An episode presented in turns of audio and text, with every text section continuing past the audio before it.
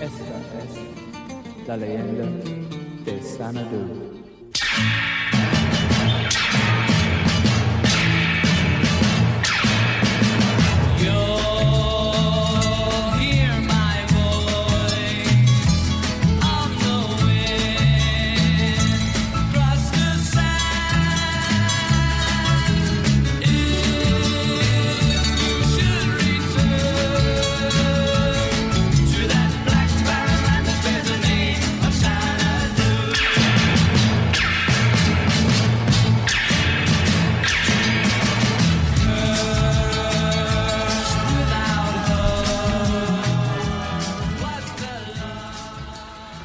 Želám vám príjemný letný podvečer, milé poslucháčky a milí poslucháči Slobodného vysielača Banska Bystrica. Spoza mikrofónu vás víta Peter Zajac-Vanka. Dnes vysielame zo štúdia v Banskej Bystrici a začíname reláciu Ekonomická demokracia číslo 35.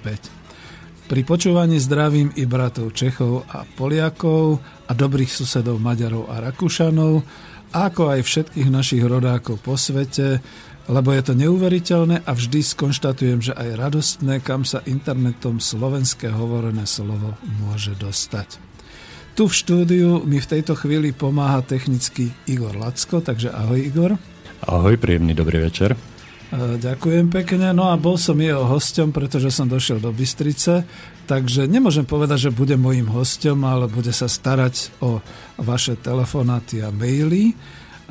Stále nás môžete volať na telefónne číslo v Banskej Bystrici, čiže číslo 048 381 0101, alebo mailujte na známu mailovú adresu studio@slobodnyvysielac.sk. No a keď som spomínal, že som tu v Bystrici, tak je to, kľudne poviem, aj kvôli tomu, že dnes máme takú zaujímavú tému. V rámci série relácií o ekonomickej demokracii som síce dnes bez hostia a chcem tu osvetovo rozobrať tému možnosti Slovenska po Európskej únii, cieľ rok 2020, alebo čo chceme dosiahnuť, povedzme, až do roku 2020 pomocou tzv. Plánu B pre Slovensko. Pretože časť bola aj v tej knihe popísaná, aspoň nejaký úvod, a tak som sa rozhodol prísť priamo do Banskej Bystrice a odtiaľto z tohto revolučného miesta niečo o tom povedať. Samozrejme, že poprosím vás, keby ste chceli telefonovať, pretože je po 6. hodine, je to kontaktná relácia, že by ste mi nehali nejaký ten úvod, nejakú tú polhodinku.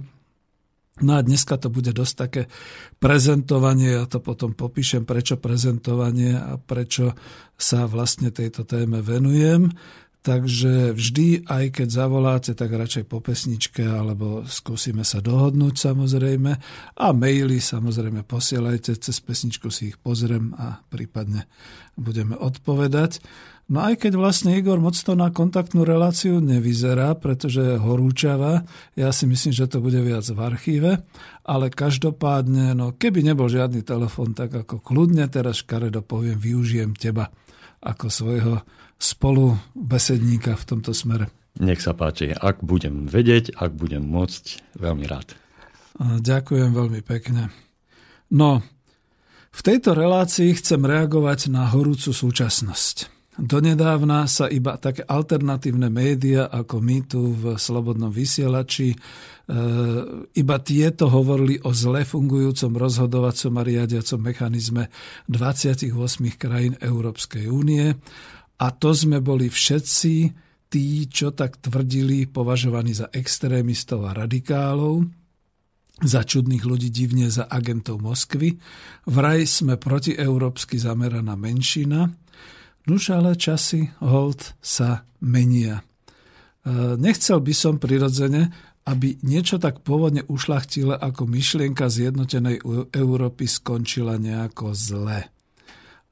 Realista však vie svoje a pesimista vo mne radí, priprav sa na zlé časy. Možno to naše predsedníctvo Európsku úniu dokáže nejak tak zoštelovať, zvrátiť ju z nejakého zle nabehnutého kurzu, razantne zorientovať politiku smerom k blahobytu ľudí. Ale mne sa tu naskytla možnosť hovoriť a tak vám to povyprávam.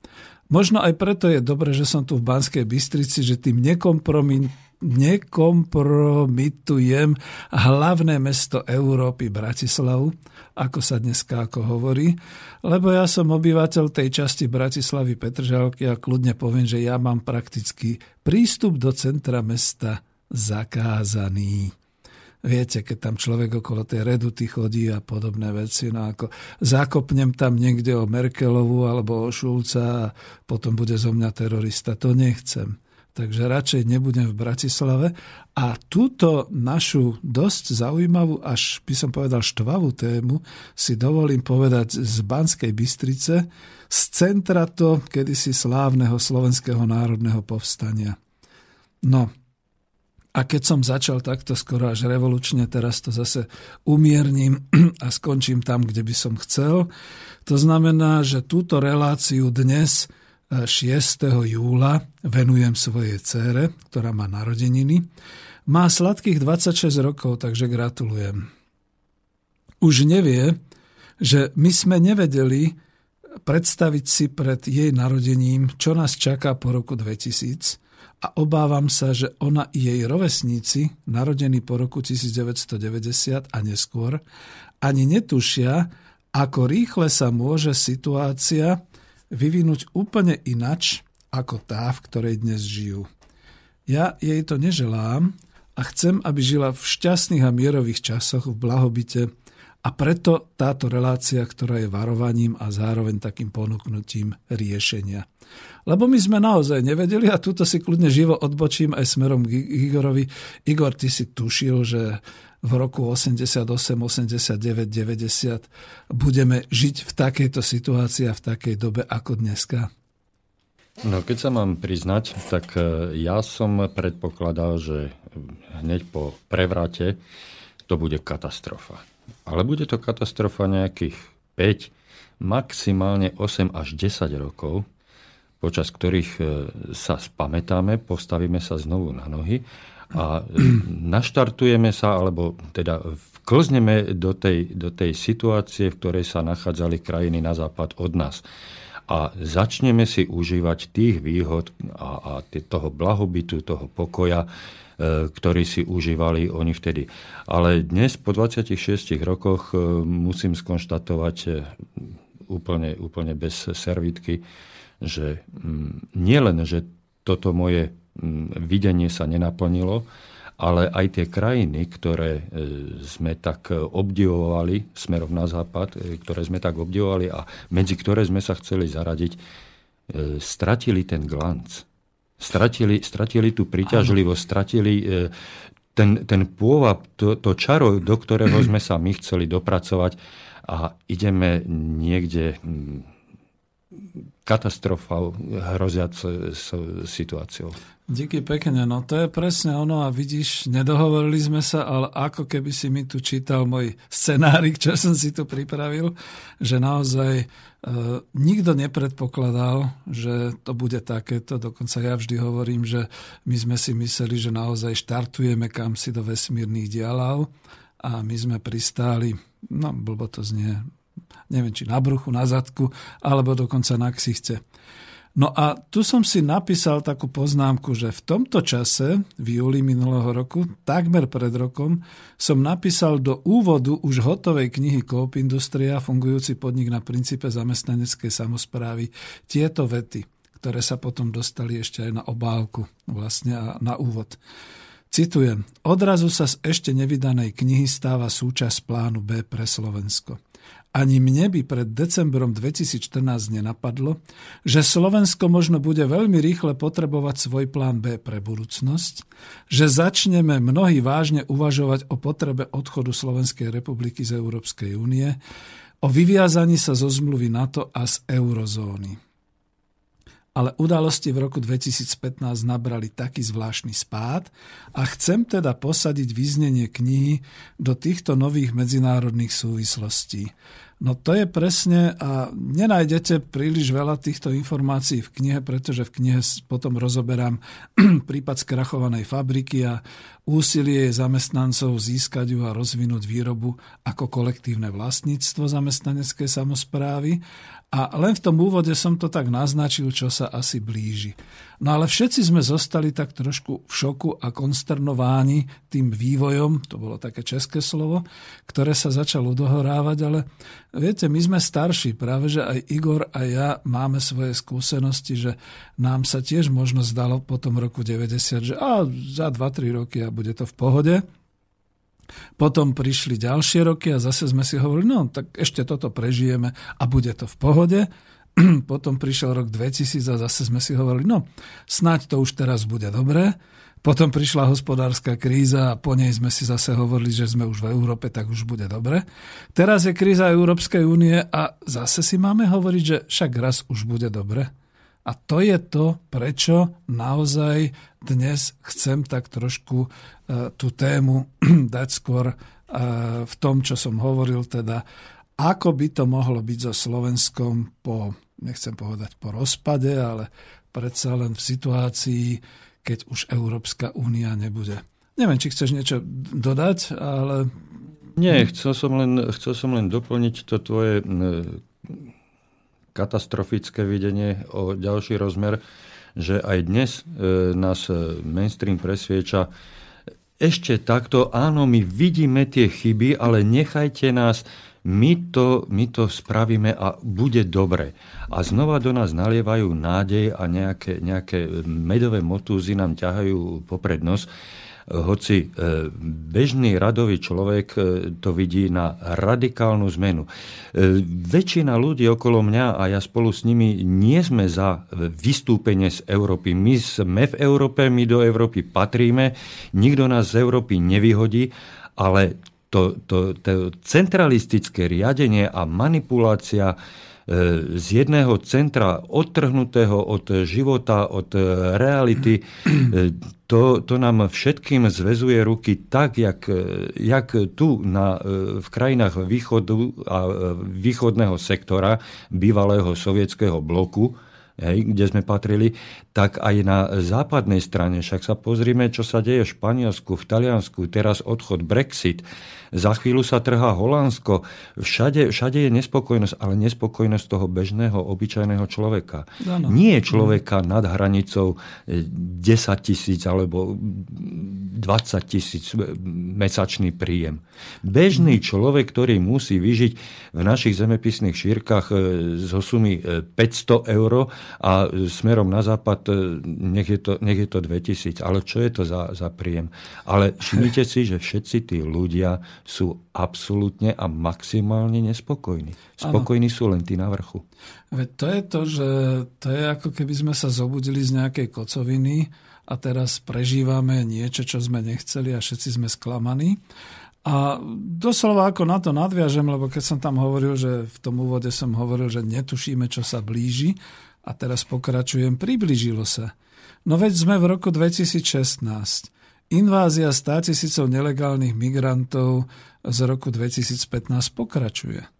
Neviem, či vieš napríklad, že samé médiá mainstreamu konštatujú, že od januára pribudlo v Európskej únii 250 000 nelegálnych migrantov.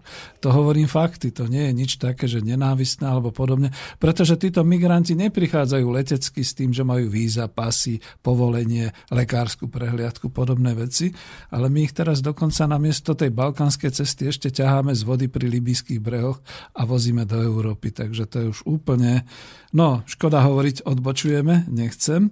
Každopádne, keď som videl a mnohí ľudia v Európe videli tie hraničné brány v Idomeni na grécko-macedonských hraniciach, kde teda zažívali naši policajti útoky tých mladých rozvášnených utečencov, ktorí chceli do Európy. Hlavným médiám vtedy akoby prekážalo, že polícia, ktorá mimochodom bola zložená už aj z príslušníkov polície krajín V4, čiže aj od našich policajtov, robili tam poriadky a médiám vadilo, že vôbec zasahovala a neotvorila hraničný prechod pre týchto nelegálnych migrantov. To je jedno sklamanie. Druhé sklamanie, Turecko a Merkelová, lebo však teda ona je ten náš neformálny Führer Európy, a to musím nemecky povedať, dohodli sa na čudnej výpalnickej dohode prijatia vrátených migrantov za miliardovú pomoc Turecku, zrušenie vízovej povinnosti, čo teda chráň pán Boh, keby to tak bolo, pretože dneska už najnovšie, tu som si vyťahol nejakú správu, že tých 2,7 milióna sýrskych migrantov, ak teda zotrvajú chvíľu v Turecku, dostanú potom ich štátnu príslušnosť a takisto budú bez vízovej povinnosti cestovať do Európy. No, môj ty Bože, akože nie vzlom, ale nie sú to dobré veci, respektíve nie sme na to pripravení, ale ani nebudeme.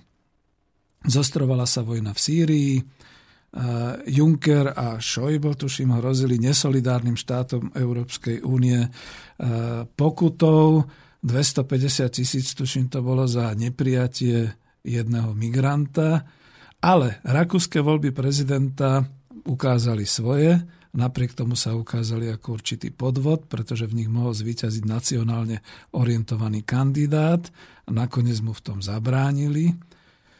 No a to je všetko také, že keď si už spomínal aj Brexit, v prístavnom meste Calais sa hromadili migranti v nelegálnom tábore, chceli stoj, čo stojí do Británie, a Briti mali demokratické právo rozhodnúť sa, či chcú naďalej zostať v tomto európskom. No ja som to škaredo nazval, to ešte vybodkujem, čo je vzor 2016, či tu chcú zotrvať, alebo sa chcú vyviazať z hlúpo konštruovanej európskej zmluvy, lebo oni neodchádzajú z Európy, oni len nechcú už tú administratívnu zmluvu, a tak chceli zastaviť diletantsky a neschopácky administratívny manažment Bruselu a na území Británie. Nastal Brexit, niečo nepredstaviteľné pred 12 mesiacmi i vzhľadom ku Grécku, ktoré tiež vlastne už v minulom roku bolo navrhnuté, že teda keď nebudú poslúchať, tak ich vyhodíme a podobne, ale nestalo sa. A prečo to všetko tak uvádzam a vyzerá to ako taký malý politický prehľad mesiaca alebo tohto roku? Pretože odrazu sa zo všetkých strán ozýva, že Európska únia už nesmie byť taká, aká je, že nastal koniec byrokratickému diktátu Bruselu, že je to koniec za rozpad Európskej únie, tak ako sme ju poznali.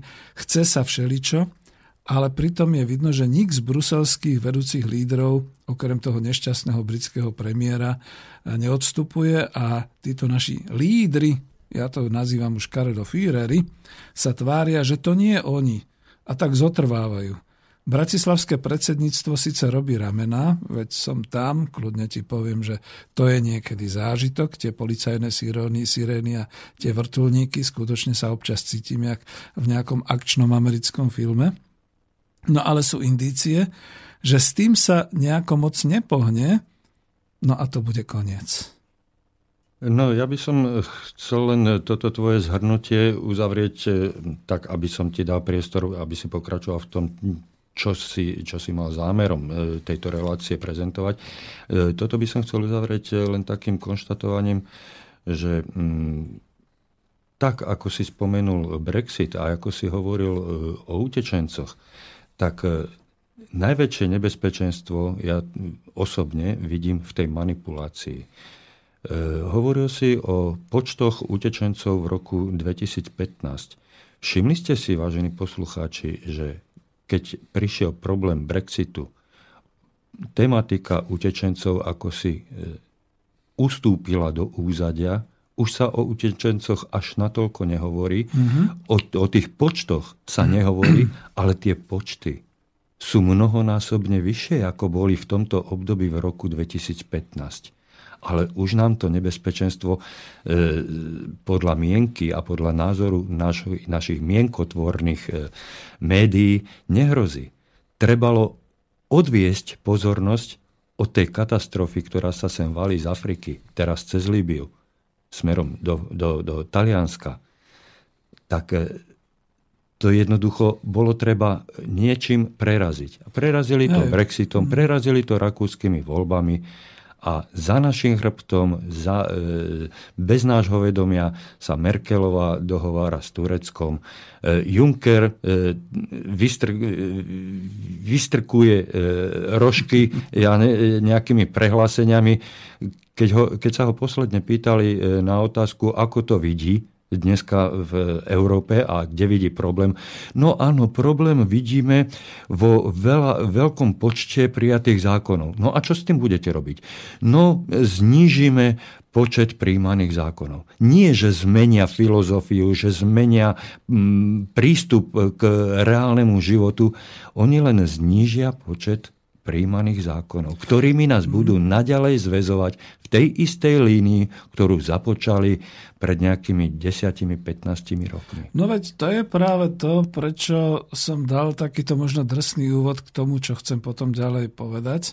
Lebo cesta pred nami končí. A to už som hovoril aj v inej relácii, že naozaj tá veľká, široká diaľnica v tej hospodárskej prosperity končí. Ale to bolo predtým. Dneska už máme dlhotrvajúcu ekonomickú krízu a dneska pred nami končí iná cesta. Končí cesta Európskej únie, súdržnosti a blbo to znie, ale aj nejakého takého občianstva alebo občianskej hrdosti voči Európskej únie, pretože nastalo už veľmi veľa takých všelijakých vecí, ktoré ja to už naozaj musím nazvať jedine takým slušným spôsobom, že kde teda ľudia sú sklamaní a kde stratili dôveru v európske vedenie a vracajú sa naspäť ku svojim štátom. Ako zle to znie, označia nás za nacionalistov, ale teda nation v angličtine je aj teda ten ľud, ktorý je v hraniciach tej danej krajiny. Čiže ako keď hovoríme národné štáty, to nemyslíme, že sú to nejaké čisto národné štáty, ale to je ten ľud tej krajiny, ktorý tam žil dlhé tisícročia, dlhé storočia a vybudoval si postupne vývojom historickým tú svoju spoločnosť. Táto cesta pred nami končí, pretože tieto všetky ohrozenia, ktoré sme si teraz povedali, veľmi ľahko môžu spôsobiť kvalitatívnu zmenu, ktorá už teda sa nebude týkať iba sveta finančných korporácií a kapitalizmu ako režimu, ktorý si uzurpoval aj tú časť demokracie k svojmu obrazu. Ale tiež chcem zapochybovať voči tomu eurooptimizmu, čo si aj ty spomínal, ktoré sa šíria cez médiá hlavného prúdu, lebo treba položiť otázku, a to už chcem potom prejsť k tej mojej téme, že sme tu, my, na Slovensku, vôbec pripravení uvažovať o tom, čo by sme mali urobiť v momente, keď už nebude Európskej únie? Tu som sa odmlčal, nechcem od teba odpoveď, ale vážne nad tým sa treba zamysleť, pretože to je presne tá otázka a ja si ju pamätám, že ju nikto nenastúlil ani v tom 88., keď sa prijímali tie posledné opatrenia, takisto byrokratického hospodárstva a sme my pripravení čeliť tomu, že sa to zvrhne? A ono sa to zvrhlo vlastne po tom roku 90 a neboli sme na to pripravení. My sme teraz pripravení? Prečo my strašíme, že my odídeme?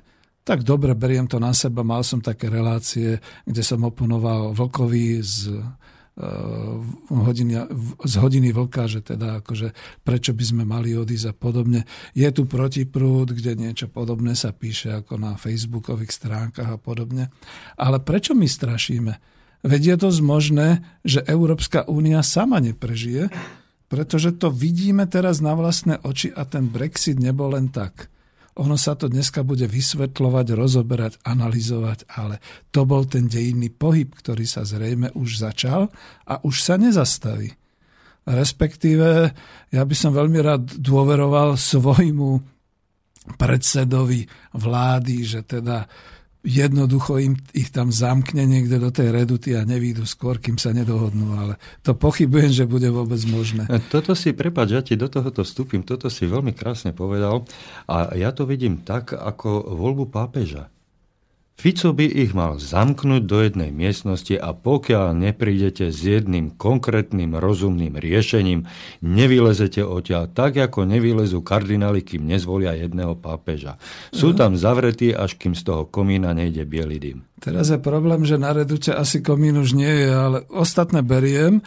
No a keď tieto reči budú prekladať niekde naši priatelia z tých všetkých výskumných a výzvedných spolkov a organizácií, tak dobre, no tak ako vidíte. Veď nie sme až tak agresívni, sme mierni, navrhujeme riešenia. Toto sme navrhli premiérovi dneska nielen slovenskej vlády, ale predsedovi celej Európy, aby to takto urobil, pretože my nechceme za každú cenu, aby sa tá Európska únia nejak rozišla, ale musíme rátať aj s tým, že sa tak stane. Nikto nechcel ani rozpad Československa a stalo sa. Nikto nechcel kapitalizmus a stalo sa, tak preboha trošku rozmýšľajme, čo bude ďalej. No a teraz, čo ďalej, ak sa to zlomí?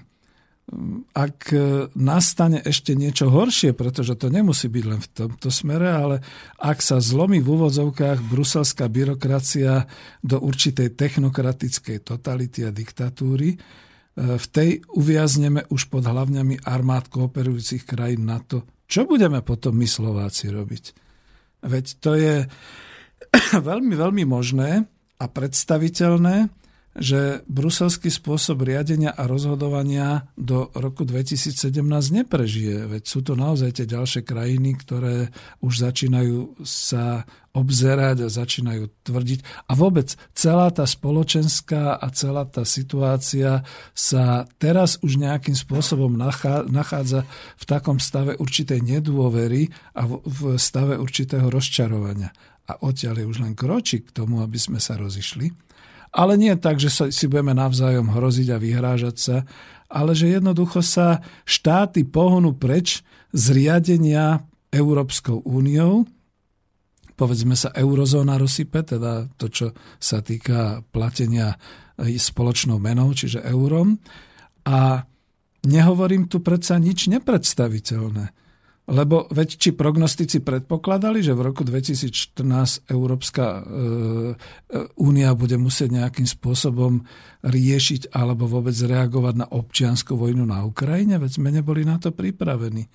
Veď sme predpokladali nejaké embargo voči Rusku hospodárske? Nie. Ešte v roku 2013 naplno frčala spolupráca a rozvíjali sa trhy. Predpokladal niekto, že sa takto prevalí migračná kríza? Rozhodne nie, veď by sme boli, hádam, na to pripravení. Predpokladal niekto Grexit alebo skutočný Brexit? Človek už si plete všetky tie exity, ale vlastne ešte voči gréckemu vystúpeniu z eurozóny všetci dozbrojili, na druhej strane hrozili, že tak a teraz ich vyhodíme, keď nebudú poslúchať a podobné veci. A zrazu máme kocovinu a skúsme nájsť nejakú takú futurologickú predpoveď, kde by boli ľudia hovorili o tom, že toto sa bude diať. No preto som spracoval trochu takú tú svoju verziu takého nejakého futurologického konceptu Slovenska po Európskej únie. Už som ju prezentoval na... Tuto to niekde mám. Na Futurologickej spoločnosti na Slovensku. To bolo ešte 26. júna. A o chvíľu ju predstavím. No ale ak ešte môžem, a je to ešte v rámci takej tej úvodnej 3/4 hodinky, predtým by som ešte sa pozastavil a uviedol jedno memento. Ja to robím vždy rád trošku, lebo mám obľúbených historikov. A musíme si povedať, že včera sme mali pracovné voľno, pretože naozaj bol 5. júl a pripomenuli sme si 1153. tuším výročie príchodu vierozvescov Cyrila a Metoda na územie Veľkej Moravy. Pár slov k tomu. Veľkomoravská ríša bola jednou z prvých štátnych útvarov na území Európy po rozpade Rímskej ríše. Vieme, že tu bola bulharská, franská, byzantská a tak ďalej. Tvorila sa tu u nás, na našom historickom území, a národmi, ktoré boli slovanské, teda tvorila sa našimi prapredkami. Zabúdame na to. Jej osud mi veľmi pripomína to, čo sa dnes deje s nadštátnou integráciou Európskej únie. Skúsme počúvať citáciu, tu ťa prekvapím, ja som si to aj spísal pekne sem. Budem citovať z ťahákov pre stredoškolákov a veľmi ma potešilo, že takéto ťaháky na Google, na internete stredoškoláci majú. Je tu otázka, čo spôsobilo rozpad Veľkej Moravy? Ja sa s týmto textom stotožňujem, tak ho rád prečítam. O zániku Veľkej Moravy nemáme žiadne priame údaje.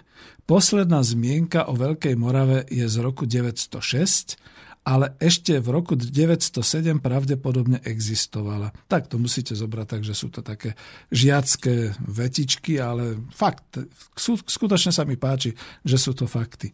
V júli roku 907 v trojdňovej bitke nedaleko Bratislavy maďarské kmene porazili bavorské vojska a tak zanikla východná franská marka. Vidíš, ja som ani nevedel napríklad, že to bolo aj ešte v rámci tej východnej franskej marky. O účasti veľkomoravských vojsk sa v tejto bitke už nehovorí a historici predpokladajú, že v tom čase už na Veľkej Morave neexistovala centrálna moc. Ja to aj uvediem, prečo to dávam do súvislosti s Európskou úniou.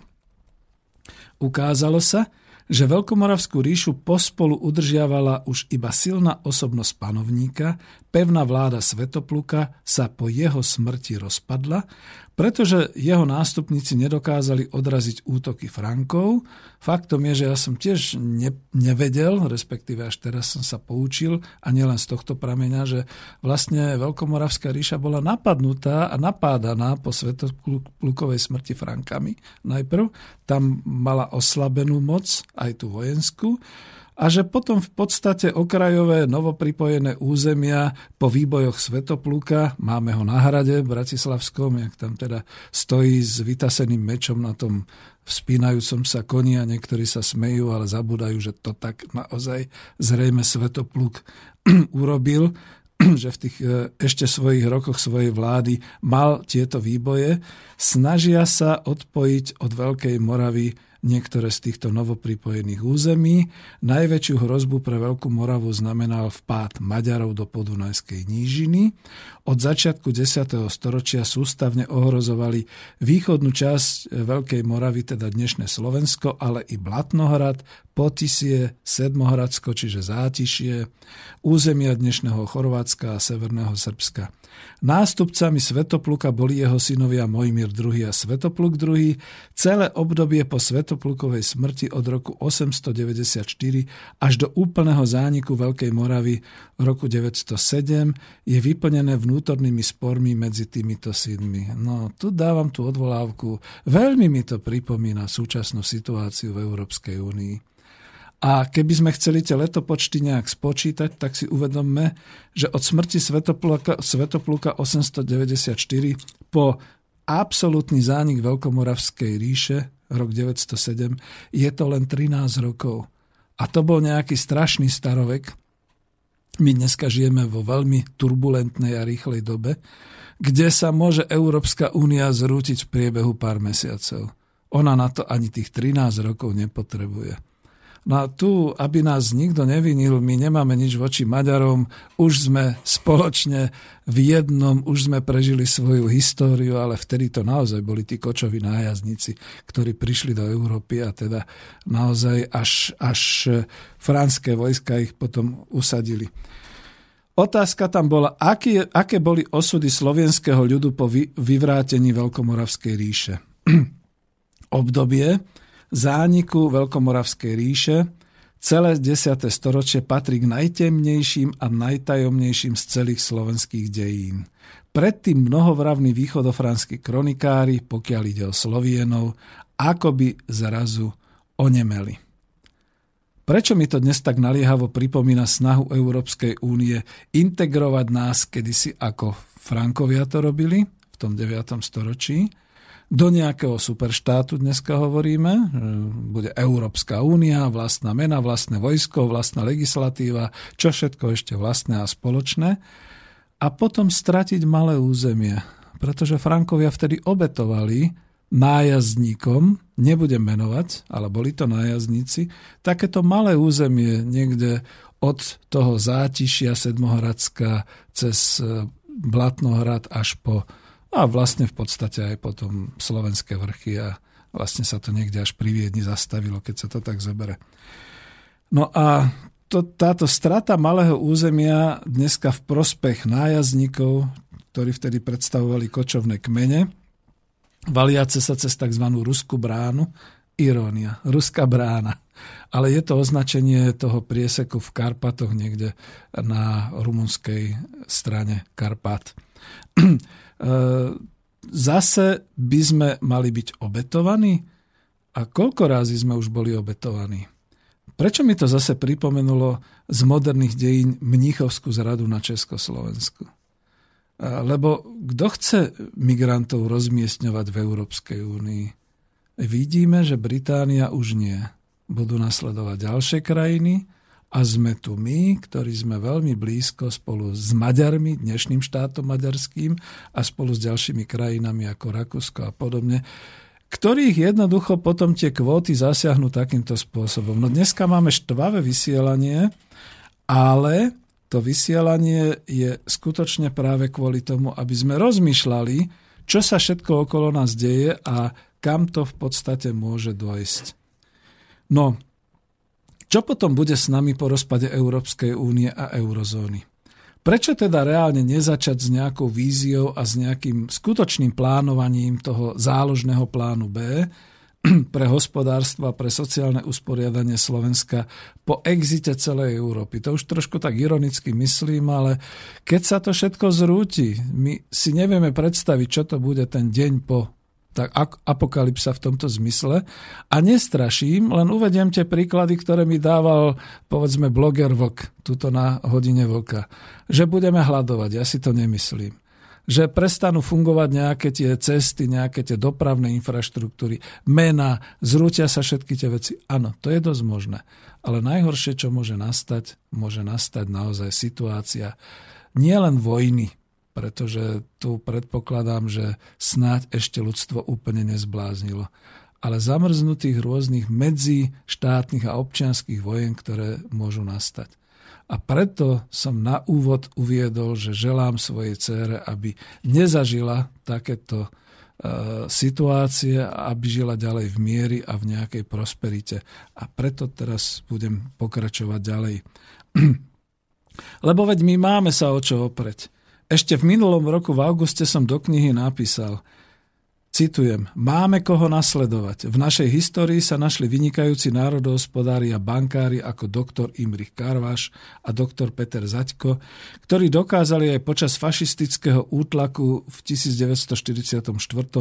pripraviť ten hospodársky plán B pre povstalecké Slovensko. A veď si uvedomme, že to bola úplne iná situácia a oni to dokázali organizačne, skutočne tou svojou tvrdosťou a tým svojim cieľavedomým konaním. Nie som si istý, či by sme dneska boli schopní pokračovať takto. Naši dedovia sa v roku 1945 postavili zodpovedne k znovu obnoveniu národného hospodárstva Republiky Československej, ustanovili národných správcov nad majetkami, ktoré počas vojny konfiškovala Tretia ríša. Zase si to tu nikto neuvedomuje, že tu už nebol žiadny kapitalizmus súkromných majiteľov. To bola všetko konfiškácia Tretej ríše, takže nech nikto nehovorí, že to boli nejaké majetky niekoho, ako Baťu a podobne. Nie, nie, to už boli majetky fašistickej Tretej ríše, uvedomme si to. A naši dedovia sa k tomu postavili zodpovedne, vrátili to naspäť do Republiky Československej, naopak naši otcovia potom ďalej, nie naopak, ale NATO, vybudovali a spriemyselnili Slovensko počas rokov výstavby socializmu do tej úrovne, ktorú sme mali do roku 1989. A akú teda Slovensko predtým nezažilo, a vyzerá to, že možno už ani nezažije, keď sa splnia tie predpoklady o rozpade.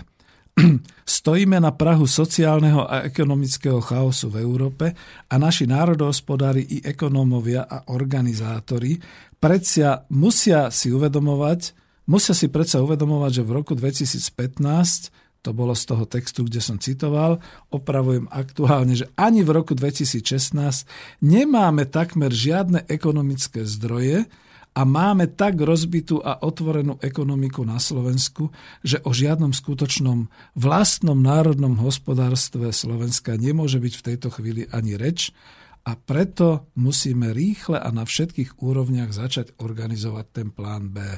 Viem, že hovorím dlho, ale tak varoval som, že dnes by som chcel uviesť veľmi závažnú tému a činím tak práve z Banskej Bystrice, A ja až teraz sa dostávam k tomu, čo som odprezentoval na Futurologickej spoločnosti Slovenska, kde to bola teda taká vízia Plán B pre Slovensko do roku 2020 na báze uskutočňovania prvkov ekonomickej demokracie, to už teraz tu v rámci relácie hovorím, teda črty tvorby zamestnaneckých samospráv, tvorby a rozvoja kooperácií a vzájomne výhodnej obchodnej výmeny so svetom, neviazanej na súhlas Bruselu, či možno na súhlas v rámci projektov TTIP so Spojenými štátmi a črty na báze tvorby a riadenia systému verejných financií a investícií zameraných na ovplyvňovanie štruktúry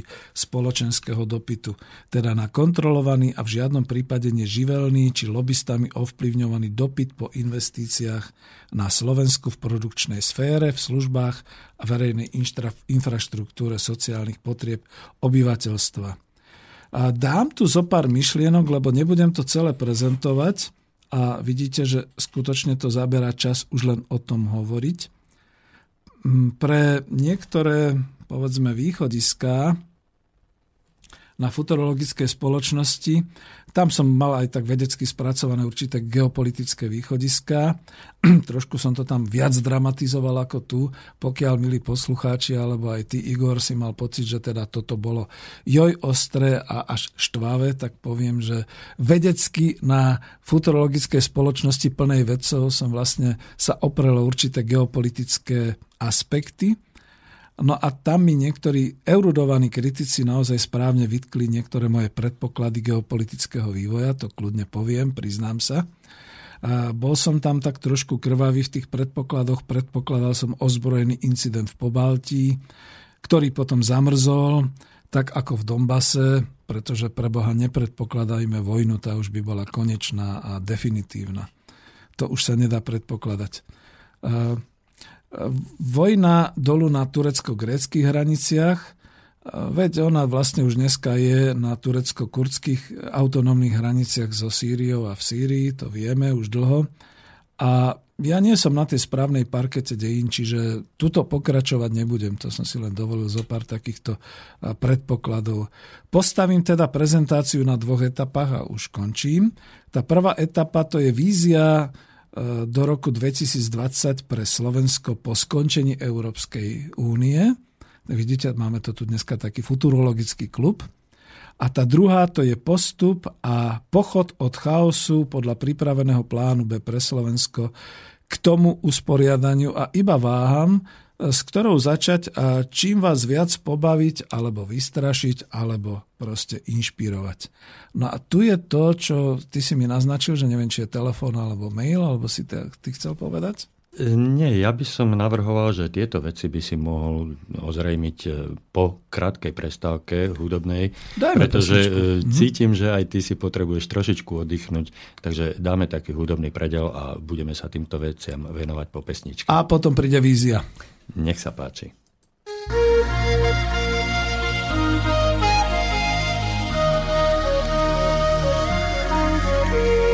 Keď sa slnko skloní na hore hroní, chce sa mi spievať, zomrieť aj žiť.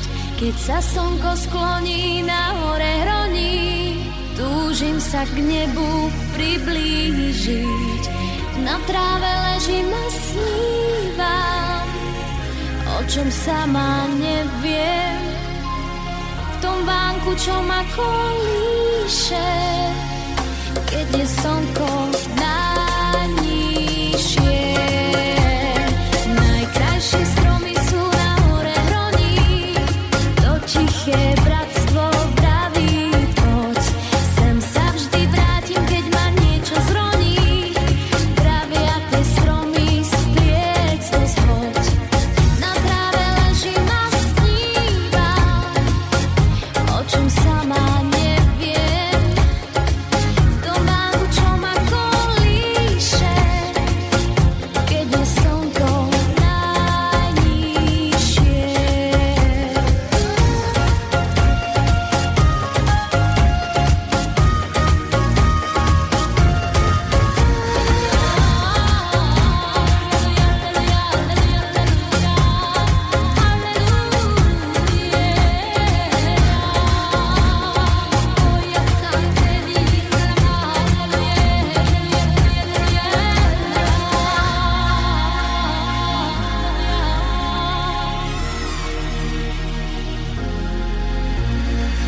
sa slnko skloní, nahore hroní, tam niekde v diaľke náš zvon zvoní.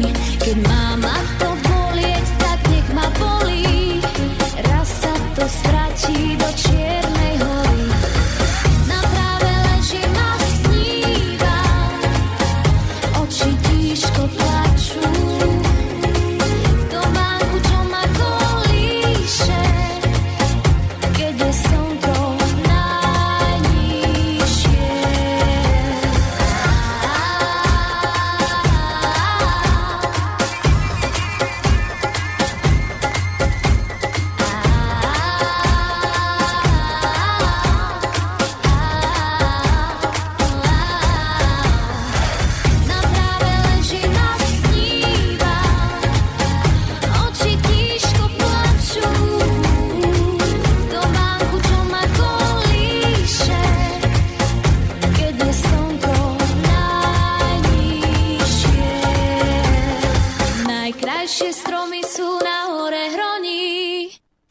Tak ak dovolíte, ja predbehnem nášho hostia, respektíve moderátora, pána Petra Zajaca-Vanku.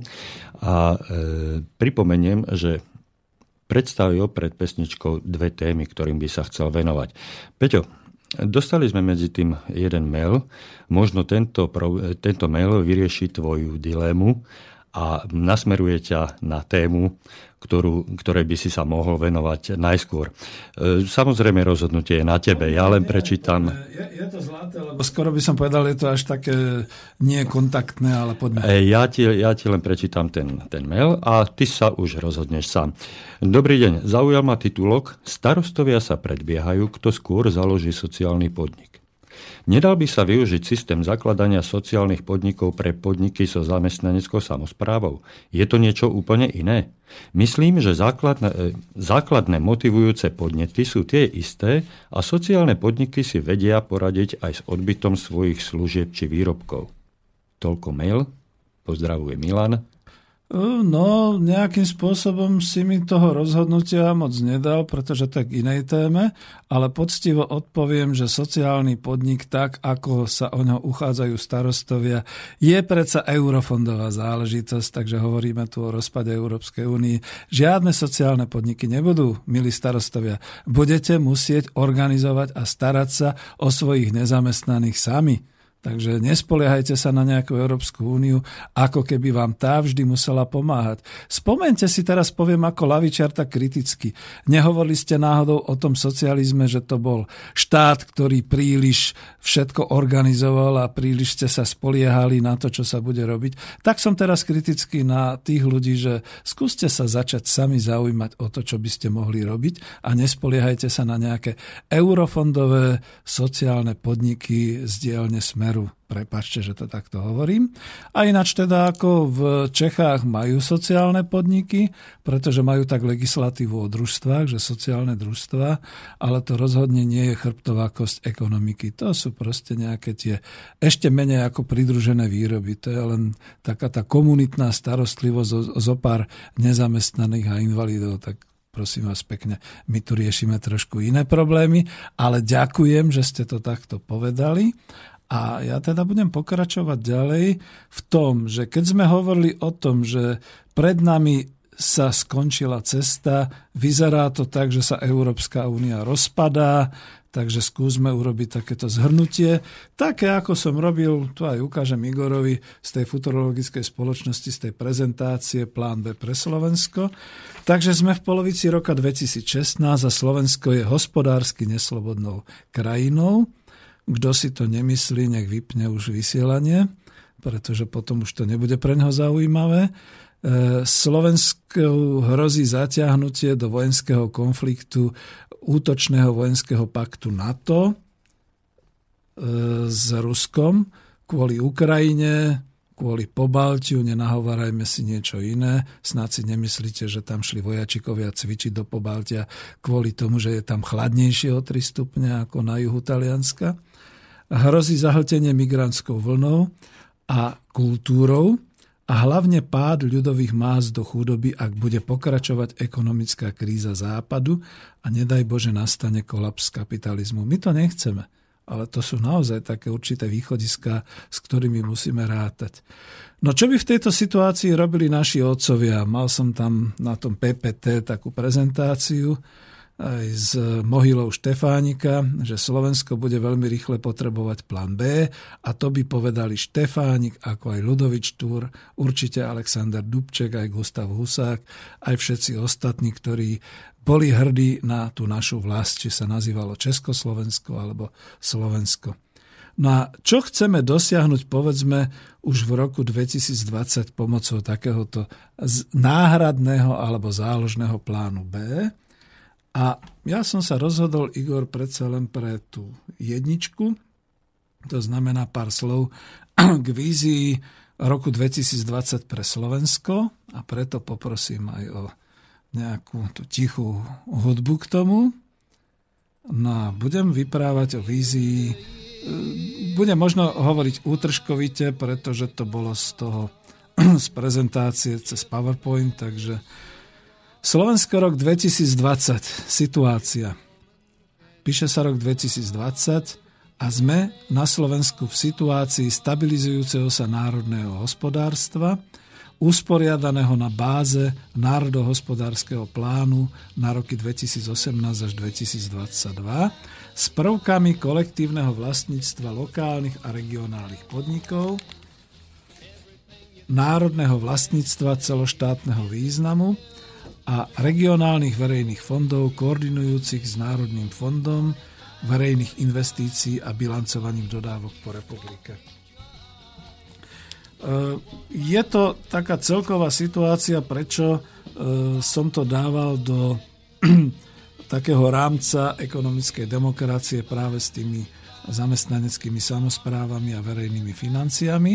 Pretože doteraz mi väčšinou ľudia vyčítali, že keby som mohol hovoriť viac konkrétne. No veď to je to, že človek by chcel hovoriť konkrétne, ale skúste dneska rozoberať niečo konkrétne a okamžite vám naskočia, že počet nezamestnaných, ktorých chcete zamestnať a aká bude finančná hotovosť a bla bla bla. Čiže je to dosť ťažké definovať na konkrétnych veciach. Ja sa o to ale pokúsim. A tým trošku aj prekročím to, čo bolo na tom futurologickom klube. Za prvé, povedzme potravinárska výroba. Sú obnovené potravinárske výroby, spracovajúce vlastné domáce poľnoprodukty, rastlinnej a živočíšnej výroby. Množstvo farmárov, súkromníkov prešlo na výhodnejší systém zamestnaneckých družstevných samospráv. Tie majú zaručený servis cez štátne organizácie od dodávok sadieb, šľachtiteľského materiálu cez veterinárnu kontrolu až po technicko-mechanizačný servis v obnovených štátnych strojnotechnických a vodohospodárskych staniciach. Nehovorím nič nekonkrétne, čo by sa nedalo veľmi rýchlo zorganizovať, pretože mnohé hnedé areály ešte na Slovensku sú po bývalých družstvách a po možnostiach takto si zorganizovať, povedzme, naozaj aj tú štátnu technickú pomoc. A farmárom, keď jednoducho dneska pomaly zanikajú pri mlieku, pri vajciach, pri všelijakých takýchto veciach, tak pokiaľ im poskytne štát pomocnú ruku a bude vedieť im pomôcť aj v otázke zamestnávania, tak skočia na to, pretože nie, že nič iné im nezostane. Ale budú celkom radi, pretože budú potrebovať naozaj prácu v kolektíve, aby začali znova určitý rozmach celej tej produkcie. Samozrejme, že to zamestná všetkých vraj dnes nezamestnateľných, ako to hovorí minister práce. Druhý bod. Štátne lesy rozvinuli v roku 2020 programy pre urbárske spoločenstva na báze technicko-pestovateľskej a údržbárskej servisnej služby. Urbárske spoločenstva ako družstevné organizácie zamestnávajú priamo svojich členov, prekvitajú, pretože tak, ako kedysi bola neschopnosť rozdeliť si majetok v urbariátoch, podobne ako v družstvách, to ich vohnalo do nutnosti kooperovať a štát dáva dotácie na projekty územných urbárskych výkonov. Je to nevídaná ochrana životného prostredia a zároveň protipožiarne a protipovodňové projekty vybudované na úroveň každej obce. Lebo veď niečím môžeme naplniť tie urbariátske alebo tie urbárske spoločenstva a nemusí to byť vždy iba naplnenie formou veľmi malého zisku získavaného z odštiepov a zrúbania každého stromu, ktorý sa nachádza na chotári urbáru.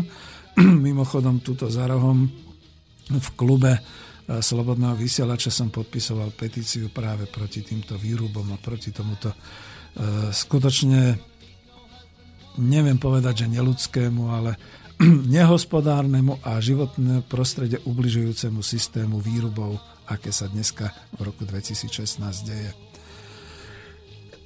No a budem pokračovať. Potravinárstvo vyvolalo obrodu strojárskych a technologických potrieb. Hovoríme stále konkrétne o roku 2020. Takže vzniklo množstvo závodov a fabrík, všetko zamestnaneckých samospráv pre miestne a celoštátne potreby. Clami, nezabúdajme, že už Európska únia neexistuje, sa obmedzil dovoz potravinárskej a poľnohospodárskej strojáriny a vlastne i potravina poľnoproduktov. Potom si niečo bližšie o tom povieme a hlavne si povieme, povedzme, o osude až tragikomickom veľkých predajných hál obchodných reťazcov. Stále reagujem, pretože už bola tá relácia s blogerom Vlkom, že čo by to bolo, keby skončili tie veľké obchodné reťazce. No ja si myslím, že by sa až nič takého strašného nestalo, pretože už by sme mali obrodené potravinárstvo, ktoré by vyrábalo a malo by to svoje zázemie.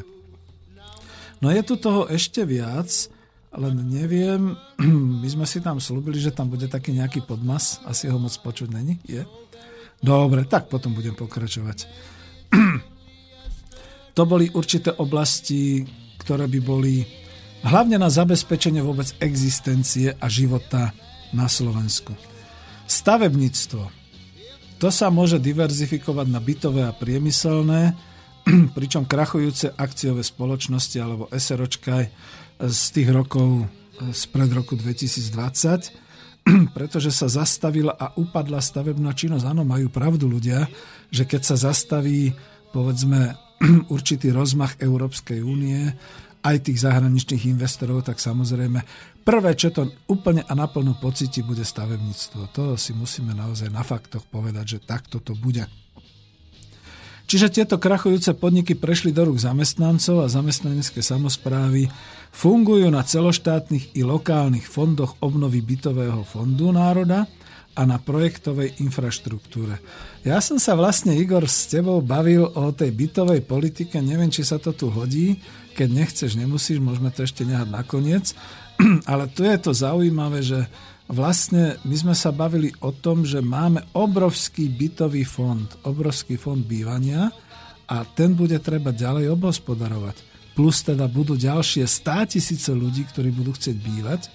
Takže ja sa neobávam, že by nejaké stavebníctvo u nás umrelo na úbyte len kvôli tomu, že sem nepríde Jaguar alebo že sem neprídu nejakí iní zahraniční investori.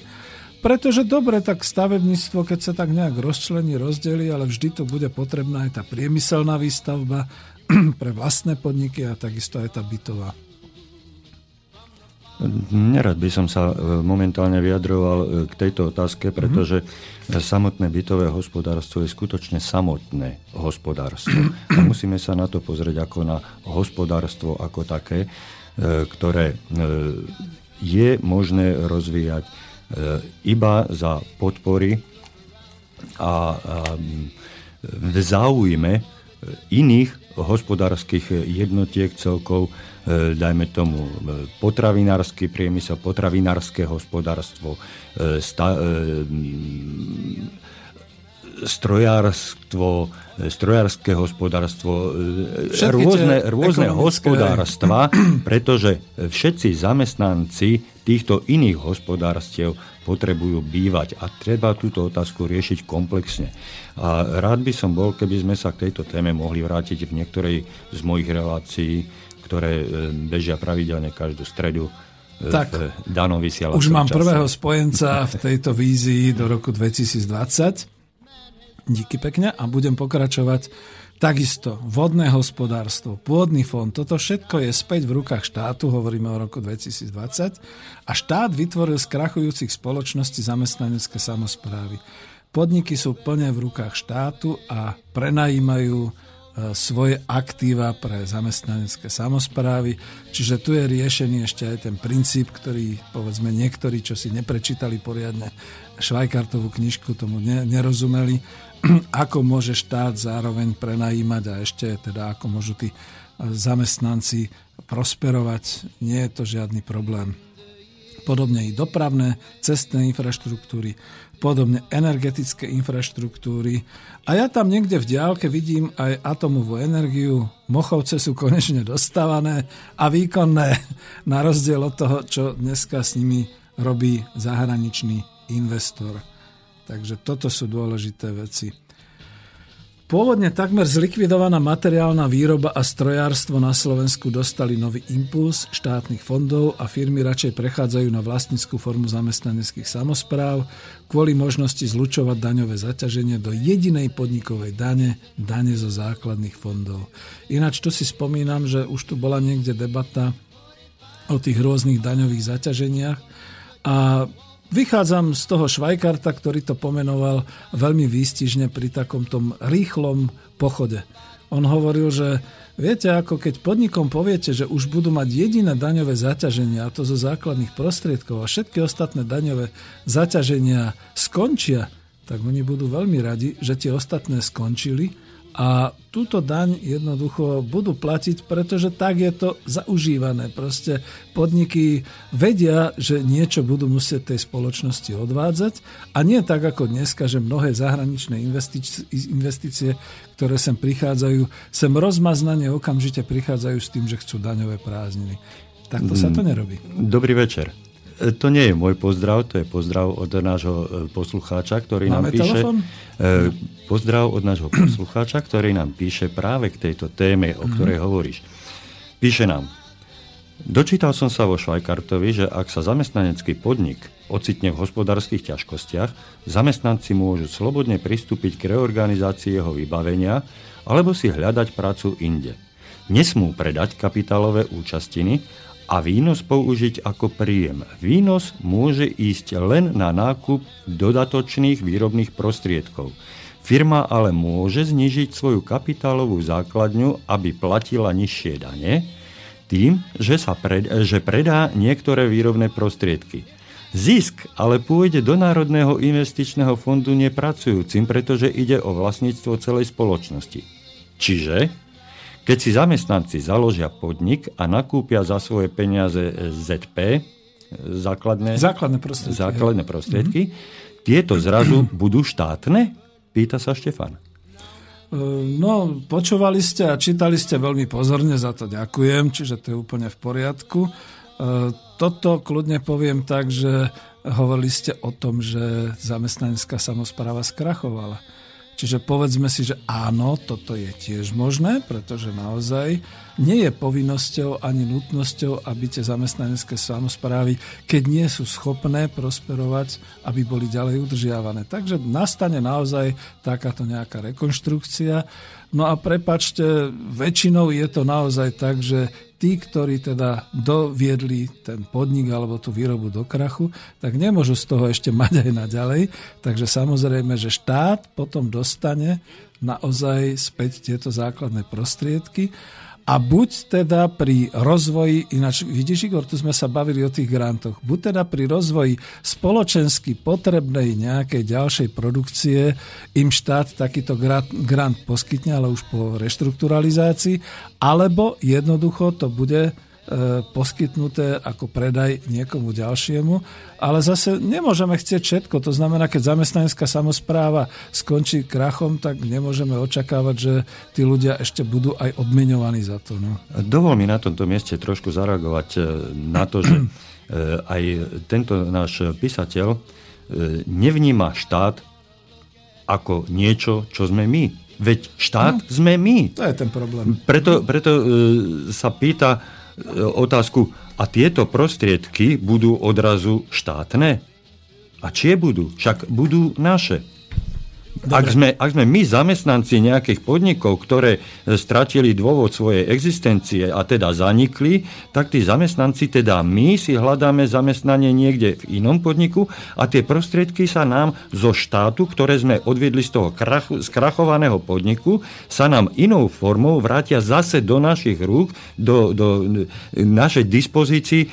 Čiže nie je štát, ale my si tam len odložíme peniaze, ktoré si neskôr na vhodnejší prípad zoberieme naspäť. Správne, a ja tu ešte doplním to, pretože sme v tej vízii rok 2020, že si uvedome, že v tej chvíli budú všetci veľmi dobre vedieť, kto je štát, pretože nebude Európska únia, pretože hneď hranica vedľa bude znamenať, že to je rakúsky štát, hneď hranica vedľa, že to je maďarský štát, a to je takže ten slovenský štát bude pre ľudí, ktorí tu budú žiť a pracovať veľmi významná. To je jeden generálne dôležitý dôvod na to, aby sme sa začali zaujímať o naše štátne záujmy pred záujmami európskymi. A teda ja tú Európu v budúcnosti vidím ako znova nejakú pavučinu, ale nie rozdelenú fyzickými hranicami a plotmi, ale národno-štátnymi záujmami.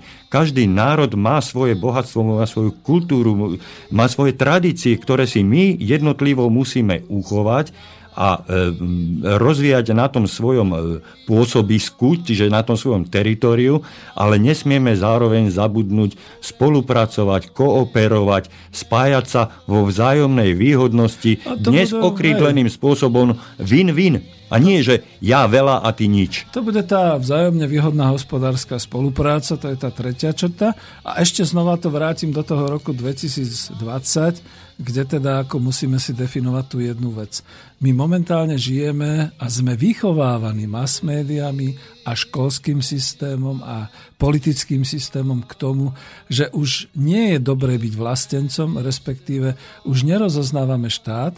A ja to dávam za vinu za prvé liberálom a pravičiarom, ktorí nás po roku 90 vzdelávali v tom, že štát je to fuj, pretože to bolo to komunistické a to nechceme. Vidíte, milí liberáli, kam ste nás zaviedli s týmto fanatizmom. A teraz navyše je tu ešte Európska únia, ktorá nás už úplne odštátňuje, ktorá tvrdí, že zabudnite na váš blbý, malý, pitoreskný štát, veď my sme tu Európska únia, prečo chcete akési exity, veď my vám poskytneme všetko. To znamená, že naozaj bude renesancia, návrat k tomu, aby sme si uvedomili, že ak mám svoj občiansky preukaz, ak mám svoj pas, tak som hrdý občan tohto štátu. A to znamená, že ten štát skutočne začne vnímať, že to sme my, pretože to bude o nás a o spoločnosti, ktorá tu žije. Dobre, to sme sa trošku bokom rozvášnili, ale ďakujem pekne, v pohode. No a budem pokračovať ešte v týchto konkrétnych, ešte tu mám asi 3 body. Otázka, ľudia sa pýtajú, čo s automotív priemyslom. No celý dovezený a rozvinutý automotív priemysel a automobilový odbor po páde odbytu, ktorý sa dá očakávať pri rozvale Európskej únie, prejde reštrukturalizáciou na nejakú výrobkovú diverzifikáciu. Krachnuté podniky pravdepodobne budú prevzaté štátnou investičnou bankou. Vidíte, to je presne to aj podľa toho mailu, ktorá ich prenajíma zamestnaneckým samosprávam v týchto krachnutých podnikoch na základe predložených a schválených projektov diverzifikácie priemyslu. Priemyslu spoločensky potrebného pre republiku. A tu nakoniec asi dojde i na slova predsedu Vzdoru, ktorému sa smiali, keď predseda Pirošík asi mal pravdu, že bývala Kia v Tepličke pri Žiline spustí výrobu trolejbusov. Nové financie, ktoré prichádzajú z verejných investičných zdrojov, tak ako Schweickart predvídal, budú v podstate určené práve na ten rozvoj určitých spoločensky potrebných a žiaducich výrob a firmám sa oplatí platiť jednu daň, ktorú teda budú mať namiesto tých rôznych všelijakých až po DPH a podobne. Neprosperujúce podniky majú zákaz vyviesť majetok, trošku mi to tu ušlo, Neprosperujúce podniky majú zákaz vyviesť majetok a prepustiť zamestnancov, musia redefinovať svoje podnikanie a transformovať sa takisto do zamestnaneckých samospráv, inak ich vlastníci prídu o vlastníctvo rozhodnutím Národnej rady o ochrane mobiliáru a ľudských zdrojov na území zvrchovanej Slovenskej republiky. Vidíš, Igor, a tuto to riešim, to je vždy to, čo som sa aj sťažoval cez prestávku, že ľudí teraz zase máta niečo, že a čo tie zamestnanecké samosprávy, a čo keď skrachujú, a čo bude a tak ďalej. Ľudia, opýtajte sa sami seba, že či je toto pre vás až také dôležité ako to, že tu máme množstvo zahraničných investorov a množstvo súkromných zahraničných podnikov, ktoré keď sa blíži krach, tak vyvezú svoj majetok a prepustia pracovníkov. Toto vás netrápi? Ako vážne? Lebo toto je to dôležité a tuto na to opatrenie to nechcem povedať, že v ktorom roku by to mohlo byť zavedené. Pravdepodobne už čo najskôr, hneď pri tom pláne B, pretože naozaj bude potrebné riešiť situáciu tak ako v OKD a predpokladám, že to môže byť onedlho aj v oceliarskom priemysle a v automotív, že bude potrebné prijať nejaký zákon o ochrane mobiliáru, čiže o ochrane toho zariadenia, tých budov a všetkých týchto výrobných základných prostriedkov, ktoré budú na území Slovenska a o ochrane ľudských zdrojov na území zvrchovanej Slovenskej republiky. Ako viete, tu sa oprem, a viem, že už idem do podrobností, čas nám beží, ale tu sa oprem o to, že pretože som naozaj bol obchodníkom a mal som tu skúsenosť aj s Ukrajinou. Viete, čo sa tam dialo, keď sa Donbas vzoprel a nastala tam občianska vojna? Ako naši tu píšu len o tom, naše mass media, že Rusi vyviezli určitý ten mobiliár, to znamená nejaké tie stroje a zariadenia z tej Doneckej oblasti. No ale to bolo aj opačne. Takže množstvo všetkých tých firiem a všetkých týchto závodov, pretože tam boli tie ťažobné, ale aj strojárske závody. Za prvé, financie boli zablokované v Kieve, čiže už ani vlastníci nemali prístup k tomu. A za druhé, čo sa dalo, to sa odvážalo. Takto nebudem ani tuto konkretizovať, ale mnohé strojárske fabriky prišli o svoje výrobné strojárske linky, pretože boli odvezené z tých rizikových oblastí do vnútrozemia, do Ukrajiny. No a teraz si predstavte, ako to môže vyzerať pri rozpade Európy. Čo tu my máme šeličo navezeného od zahraničných investorov a čo oni urobia? To znamená, budeme mať my plné právo, keďže to je na území Slovenskej republiky, zabrániť im v tom zákonne? Pretože my nechceme im to skonfiškovať. My len chceme, aby tu tie závody a fabriky nehali, aby tie závody a fabriky ďalej pracovali. Tu nerobíme žiadnu revolúciu ani nič podobného. My len chceme poriadok v našom štáte, dobre, zostaňte si tu, zarábajte, vyrábajte a zamestnávajte našich ľudí. Ale v tej chvíli, keď jednoducho priveziete vlak a budete odtiaľ odvážať materiály, bude to nezákonné a samozrejme vtedy vás môžeme skonfiškovať. Takže takto. No, takýto zákon sa dá ale naozaj schváliť už len mimo Bruselu. To si musíme povedať jednoznačne, že to už hovoríme o období po Bruseli. Ďalší bod, a ten snáď už bude záverečný. Funguje systém verejných investičných bank, tak ako to definoval Schweickart, teda inkasovanie dane zo základných prostriedkov od podnikov a sociálnych daní z príjmu obyvateľov na báze medzigeneračnej solidarity. To musím rozdeliť. Vidíš, Igor, to je to, čo som kreslil tie dve kružnice. Jedna je daň od podnikov zo základných prostriedkov, jediná, a druhá je sociálna daň z príjmu obyvateľstva, ale z príjmu akého? No tí zamestnanci, ktorí dostávajú príjem v tých podnikoch, takže budú vlastne na báze medzigeneračnej solidarity platiť naspäť do tých fondov a samotné investičné banky budú mať fondy na granty investičných zámerov pre podniky, pre samosprávy a sociálne programy, pre obyvateľov mimo aktívneho veku. To znamená dôchodcovia, študenti, deti, invalidi a podobne. No a tento systém verejných investičných bank alebo verejných bank bude zahŕňať ako štát, to znamená Slovenskú republiku, tak aj kraj, možno sa zachovať ten pojem VUC, čiže vyšší územný celok, ako okres až po obec. Uvedomme si, že eurofondy už v tom roku 2020 nebudú existovať tak či tak, ani keby sme boli v Európskej únie, aj keď sa Európska únia rozpadne. Štátny dlh, tu predpokladám, bude dobre uzamknutý, čo vysvetlím neskôr, a nebudeme sami, čo sa budú o to pokúšať, uzamknúť svoj dlh a niekde ho teda uložiť doslova, lebo to budú asi robiť všetky krajiny eurozóny v prípade, že sa eurozóna rozpadne. To je to, čo sa stalo aj Grécku a čo sa stalo na Cypre. To by vám pán Marian Vitkovič lepšie vysvetlil, ako to je, keď teda Merkelová zamrazila a dokonca ako ešte aj z tých cyperských fondov proste zaplatila, zamrazila tieto fondy. Niečo chceš povedať? Ja už tu končím, ale kľudne. No v tejto chvíli ma napadá jedna kacírska myšlienka, možno sa budeš na mňa veľmi hnevať, ale ja to odstrelím ešte trošku iným smerom. Aké záujmy štátov tu zostanú po rozpade Európskej únie? A pýtam sa, ktorých štátov, keď bude schválená zmluva TTIP. Nadnárodná, kde si samotné koncerny budú určovať spory alebo viesť spory s jednotlivými štátmi.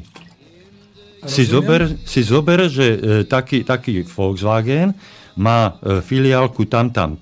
Máme ju aj v Bratislave, hej. To je jedno aká firma. Ale jednoducho, keď začne presadzovať svoje záujmy konkrétna firma na základe zmluvy TTIP, tak štát sa dostane do role prosebníka a outsidera. Čiže tam vlastne funkcia štátu ako takého zanikne. Už mi daj dohovoriť, pretože znova naozaj trošku odbočujeme. Veď to je všetko to. Pokiaľ sa rozpadne Európska únia, máme hodne veľkú šancu, že žiadne TTIP nebude. Pretože naše krajiny sú aj tak zaviazané bilaterálnymi, čiže dvojstrannými zmluvami so Spojenými štátmi americkými, práve tými hospodárskymi, obchodnými. A dokonca, však to vyslovil aj Braňo Fábri, aj Marian Vitkovič sa toho dotkol, dokonca už aj dnes je nebezpečenstvo tých rôznych súdnych sporov kvôli tým rôznym arbitrážam a sťažnostiam a podobne.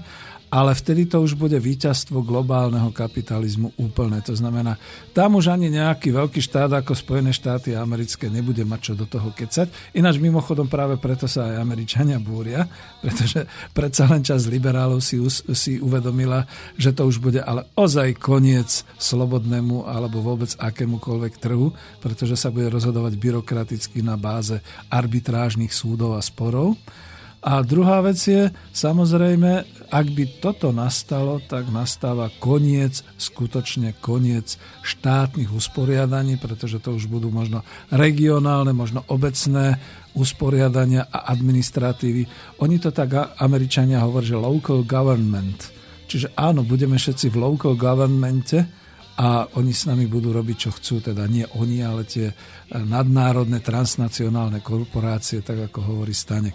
Ale to sme hodne odbočili, čiže ja sa vrátim naspäť a mám tu už teda, vždy chcem, že teda záver, ale tým, že sme išli ďalej, tak znova sa mi to tu posunulo.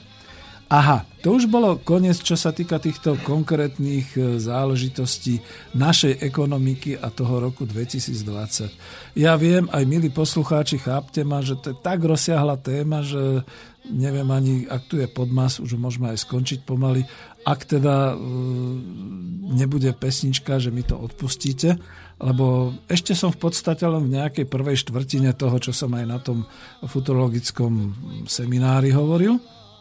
No a mám tu, pôjdem a skúsim to teda zostručniť podľa tých prezentácií v PowerPointe zo pár vied k tomu, že čo tomu vlastne predchádzalo. Lebo toto bolo o našom, o tom, aká je situácia, to bola trošku tá vízia. A A teraz, čo sa dialo vo svete? Pretože my sme natoľko otvorená spoločnosť a ekonomika, že nás sa ten svet veľmi dotýka. Ja som chcel naznačiť aspoň tie step faktory, tak ako to tie manažerské analýzy uvádzajú, čiže sociálne, technologické, ekonomické, politické faktory. A dostal som sa zatiaľ až k tým politickým faktorom, čiže ak to teda ako nebude dlhé. Prvý politický faktor, rozpad Európskej únie, a ja som tam drzo napísal v roku 2017. Pretože teraz je Brexit. Oni majú právo sa ešte rozhodnúť a bude trvať 2 roky tá zmluva a tak ďalej. Ale už tu klopu na dvere ďalší nespokojní. Ty si hovoril o Holandsku, že? Alebo niekde sme to počuli. Ja som hovoril o Auxite, to znamená Rakúsko. Ak to bude ďalej takto pokračovať, trúfnú si na exit aj tie krajiny PIX, čiže Portugalsko, Taliansko, Grécko, Španielsko. A ja by som ich aj pochopil, pretože ten tlak na nich je mimoriadne veľký a oni si jednoducho povedia, tak poďme preč z tej eurozóny. Však to pre nás akurát len znamená obrovskú záťaž, zadlžovanie sa na generácie, tak to teda vyskúšajme. Keď budú byť Britov, nech bijú aj nás. Som zvedavý, koľko bičov budú mať na to, aby nás všetkých ako... Jak sa hovorí, v množstve je sila, čiže to už Európska únia neustriehne. No a nakoniec veľmi nenápadný Frexit, čiže francúzsky. Dodneska my nerozumieme, čo sa to vo Francúzsku deje. Momentálne je kvôli majstrovstvám sveta a Európy vo futbale tá situácia dosť utlmená, ale tam sú veľké sociálne boje v uliciach. Tu si to vôbec neuvedomujeme. A ak raz Francúzi povedia dosť, tak odídu z tej Európskej únie, pretože oni nikdy neboli nadšencami Európskej únie. Pamätáme si ešte z histórie degolizmus a potom vlastne, ako to bolo. No a čo my? No my sami, teraz to napíšem už 7:30 za chvíľu, čiže môžeme, my sami by sme na to asi gule nemali, poviem to tak chlapsky, a nakoniec ani to po nás nikto žiadať nebude. Ja sa obávam, že my budeme zase až medzi tými poslednými. Až keď sa svet zorientuje a Európska únia sa začne rozpadávať, my zrazu zistíme, že ľad sa pod nami topí a budeme si musieť nejako rýchle pomáhať. Za to ten plán B. Ďalší bod, rozklad inštitucionálneho hospodárskeho systému eurozóny. To znamená koniec eura. To znamená aj fiškálna neposlušnosť voči Bruselu, odbytové problémy, pretože tie sú spojené s menou, menová a colná vojna všade okolo nás. Teraz si uvedomme, že my sme vôbec nevnímali to, čo robili poľnohospodári tam dolu na juhu, Francúzi, Španieli, Taliani a podobne. To boli tie prvé naozaj tie vojny o odbytištia a vojny z prebytku tovarov a podobne. No a teraz sa to bude diať po celej Európe, pretože zrazu na seba narazia, nechcem povedať, že egoistické, ale národné štátne záujmy jednotlivých krajín. To znamená, že keď je mlieko, tak ten, kto vyrába veľa mlieka, sa bude brániť, aby mu nedovážali ešte nejaké iné mlieko. Ten, kto vyrába veľa mesa, zrazu bude protestovať proti argentinskému mesu, alebo aj v rámci Európy začnú clá. Všimli ste si napríklad, mám tu takú poznámku, ako pod zámienkou medzinárodných eventov, čiže všelijakých týchto akcií, sa uzatvárajú hranice? Euro 2016 to bol futbal, teraz NATO v Poľsku, teraz tam má byť nejaká stretnutie mládeže a už sú vlastne colné kontroly a podobne. My už sme pamätníci, my vieme, ako to začínalo s rozpadom Varšavskej zmluvy a Rady vzájomnej hospodárskej únie. Nebolo to tak, keď začali tie vojny, že sa vysypávali prášky, robili sa colné kontroly a už to išlo dolu brehom? Veď to je to, čo môže nastať a veľmi rýchle. Tretí bod, chaos v medzinárodných globálnych finančných štruktúrach. Neraz tu hovoril Marian Vitkovič a hovorili to aj ďalší, že snaha o tú riadenú infláciu. Tá riadená inflácia môže byť tak jadrová do 2%. No ale zas iní hovoria, že ak sa bude tlačiť mesačne 60 až 80 miliárd eur v Európskej centrálnej banke, ak sa to bude tlačiť do komerčných bank, Ak sa začne rozvíjať spotreba na základe toho, že bude veľa pôžiček, že budú dokonca negatívne úroky v bankách, takže budú ľudí vytláčať, ale aj hospodárske inštitúcie z účtov bank, aby teda naozaj spotrebovávali a otáčali peniaze, tá inflácia jednoducho vybuchne. Som veľmi malý ekonom, ale rozumiem tomu, že veľmi rýchle sa deflácia preklopí na silnú neriadenú infláciu a budeme vidieť, ako to spôsobí na húpačke na trhoch. To sme videli aj teraz na Brexite. Nejakí nešťastníci písali, že jasné, teraz akože straty obrovské 400 miliárd, o ktoré prišli boháči. Zaujímavé, že na druhý deň už sa burza spamätala a iní boháči zase tých 400 miliard získali naspäť. Takže o čom to pre Boha dneska je, keď máme trošku takúto virtuálnu ekonomiku. Čiže dneska niekto prerobil, zajtra niekto iný zarobí a tieto rôzne výkyvy môžu smerovať až k periodickým úpadkom burz a môže nastať tzv. Eurázia val. Tam na Futurologickom klube sa mi začudovali, lebo neverili a ja to vysvetlím otázkou. Prečo by sa proti úpadku financií v eurozóne nebránili iné hospodárske zoskupenia, napríklad také eurázijské hospodárske združenie, tým, že by vytvorili podobný val, aký euro vytvorilo v roku 2011 pri gréckej kríze, keď Sulík tak veľmi protestoval. Veď to je o tom istom, proste oni vytvoria finančný val proti euru, proti tomu, aby sa tam nedostali všetky tie toxické a všetky takéto veci, ktoré sa budú hrnúť z Európy. No a zabránia nám nejakým spôsobom spamätávať sa v eure a v tom, aby sa teda to euro nejako vrátilo na tú pôvodnú situáciu. To však v ďalšom bode bude znamenať aj návrat ku ochranárskym politikám trhov po svete. A teraz nehovorím o krajinách, hovorím o trhoch. Vidíme to v OPEC-u, že teraz ako je to s naftou, ako sa tie ceny dohadujú, hýbu a podobne. Rozbieha sa to v metalurgii, teda v oceliarstve, rozbieha sa to na iných trhoch. No ak sú trhy takýmto spôsobom obhospodarované nejakými hlavnými dodávateľmi a nejakými hlavnými odberateľmi, tak je možné, že dojde k týmto ochranárskym politikom a svetový globálny trh sa rozpadne. No to už by bolo ďalšie, nechcem hovoriť o katastrofe, ale o tom všetko sa dá riešiť, ale to už môžu byť situácie veľmi vyhrotené. No a teda to bude znamenať vyhranenie si aj ochrany domácej produkcie pred importom, bežné budú colnice, clá, technické prekážky, aby sme rozumeli, že o čom je to zabránenie v takomto prípade. Technickými prekážkami. Jednoducho sa povie, že toto nie je v súlade s našimi certifikátmi. Pardon, potrebujete nové certifikáty. Hygienické normy. Veď to je to, na čo sme trošku zabudli v rámci Európskej únie, že nakoniec dovážame potraviny druhej a tretej kategórie, ktoré by nemali v strednej Európe čo robiť, lebo zajdete 5 kilometrov za rakúske hranice a ten istý tovar v tom istom Lidli a v tom istom Kauflande dostanete v úplne inej hodnote. No a teraz a kvalite, hej. No vidíš, kvalite, to som mal hlavne povedať. Čiže to je to, čiže my nemáme problém sa postaviť takisto na zadné a povedať, za toto nie. Ďalší bod, investičný kapitál, ktorý bude za Eurázia valom nedostupný v priestore Euratlantiku a korporácie, ktoré sa budú z Európskej únie snažiť emigrovať.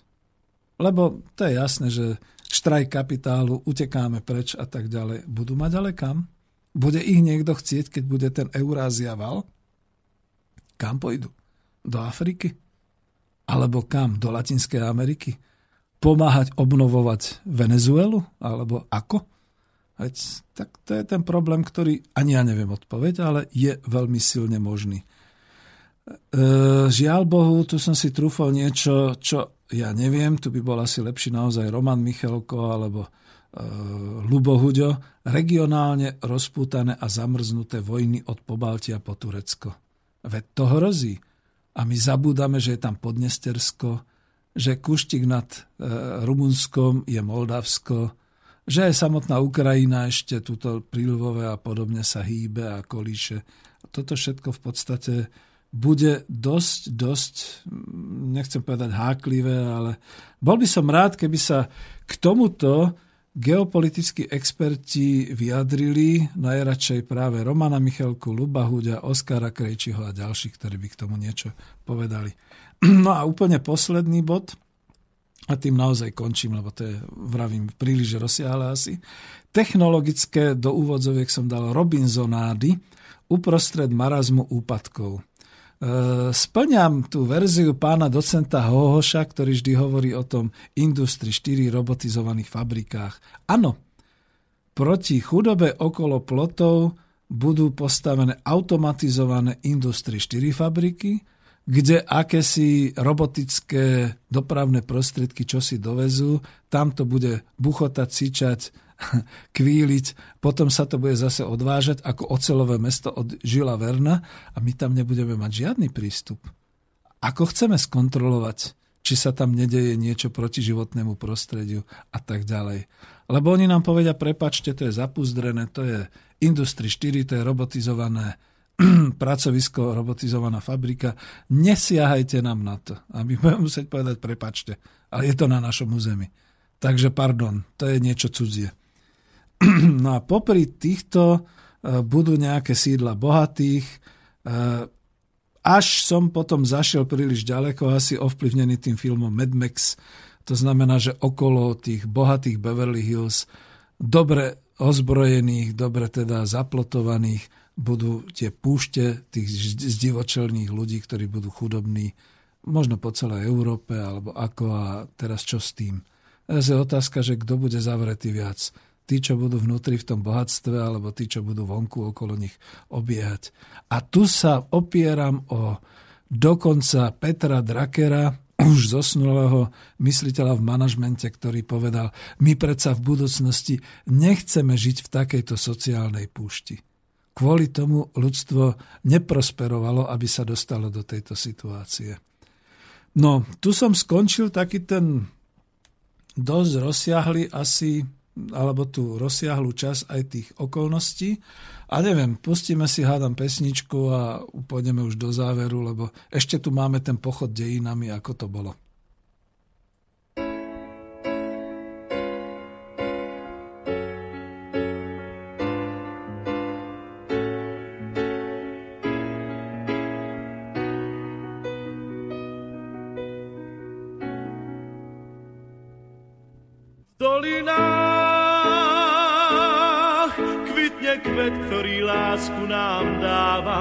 Jeho jasmavom ráne vždy svieti ako prieždenie. V dolinách lesný med vonia viac ako tráva, na svahoch túlia sa ovčie stáda, v domoch pieseň znie. V dolinách človek sám svoju prírodu chráni, každý strom, každá lúka na stráni je náš vzácny liek. V dolinách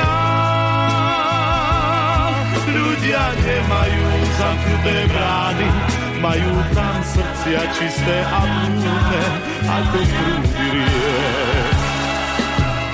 Je to kraj, kde prísne štíty hôr, teplo dolín múdro strážia, pokým slnka ľud zazvoní na jarné zvonce ovčích stát. Je to kraj, kde ráno vstáva skôr, kde sa drevo z hory tížko zváža. Je to Slovensko čarovné, hrdé, mám ho rád. V dolinách kvitne kvet, ktorý lásku nám dáva, jeho jasmavom ráne vždy svieti ako brieždenie. V dolinách lesný med vonia viac ako tráva, na svahoch túlia sa ovčie stáda, v domoch pieseň znie. V dolinách človek sám svoju prírodu chráni. Každý strom, každá lúka na stráni je náš vzácny liek. Dolina, ľudia nemajú zamknuté brány, majú tam srdcia čisté a prúdne, ako prúdy riek.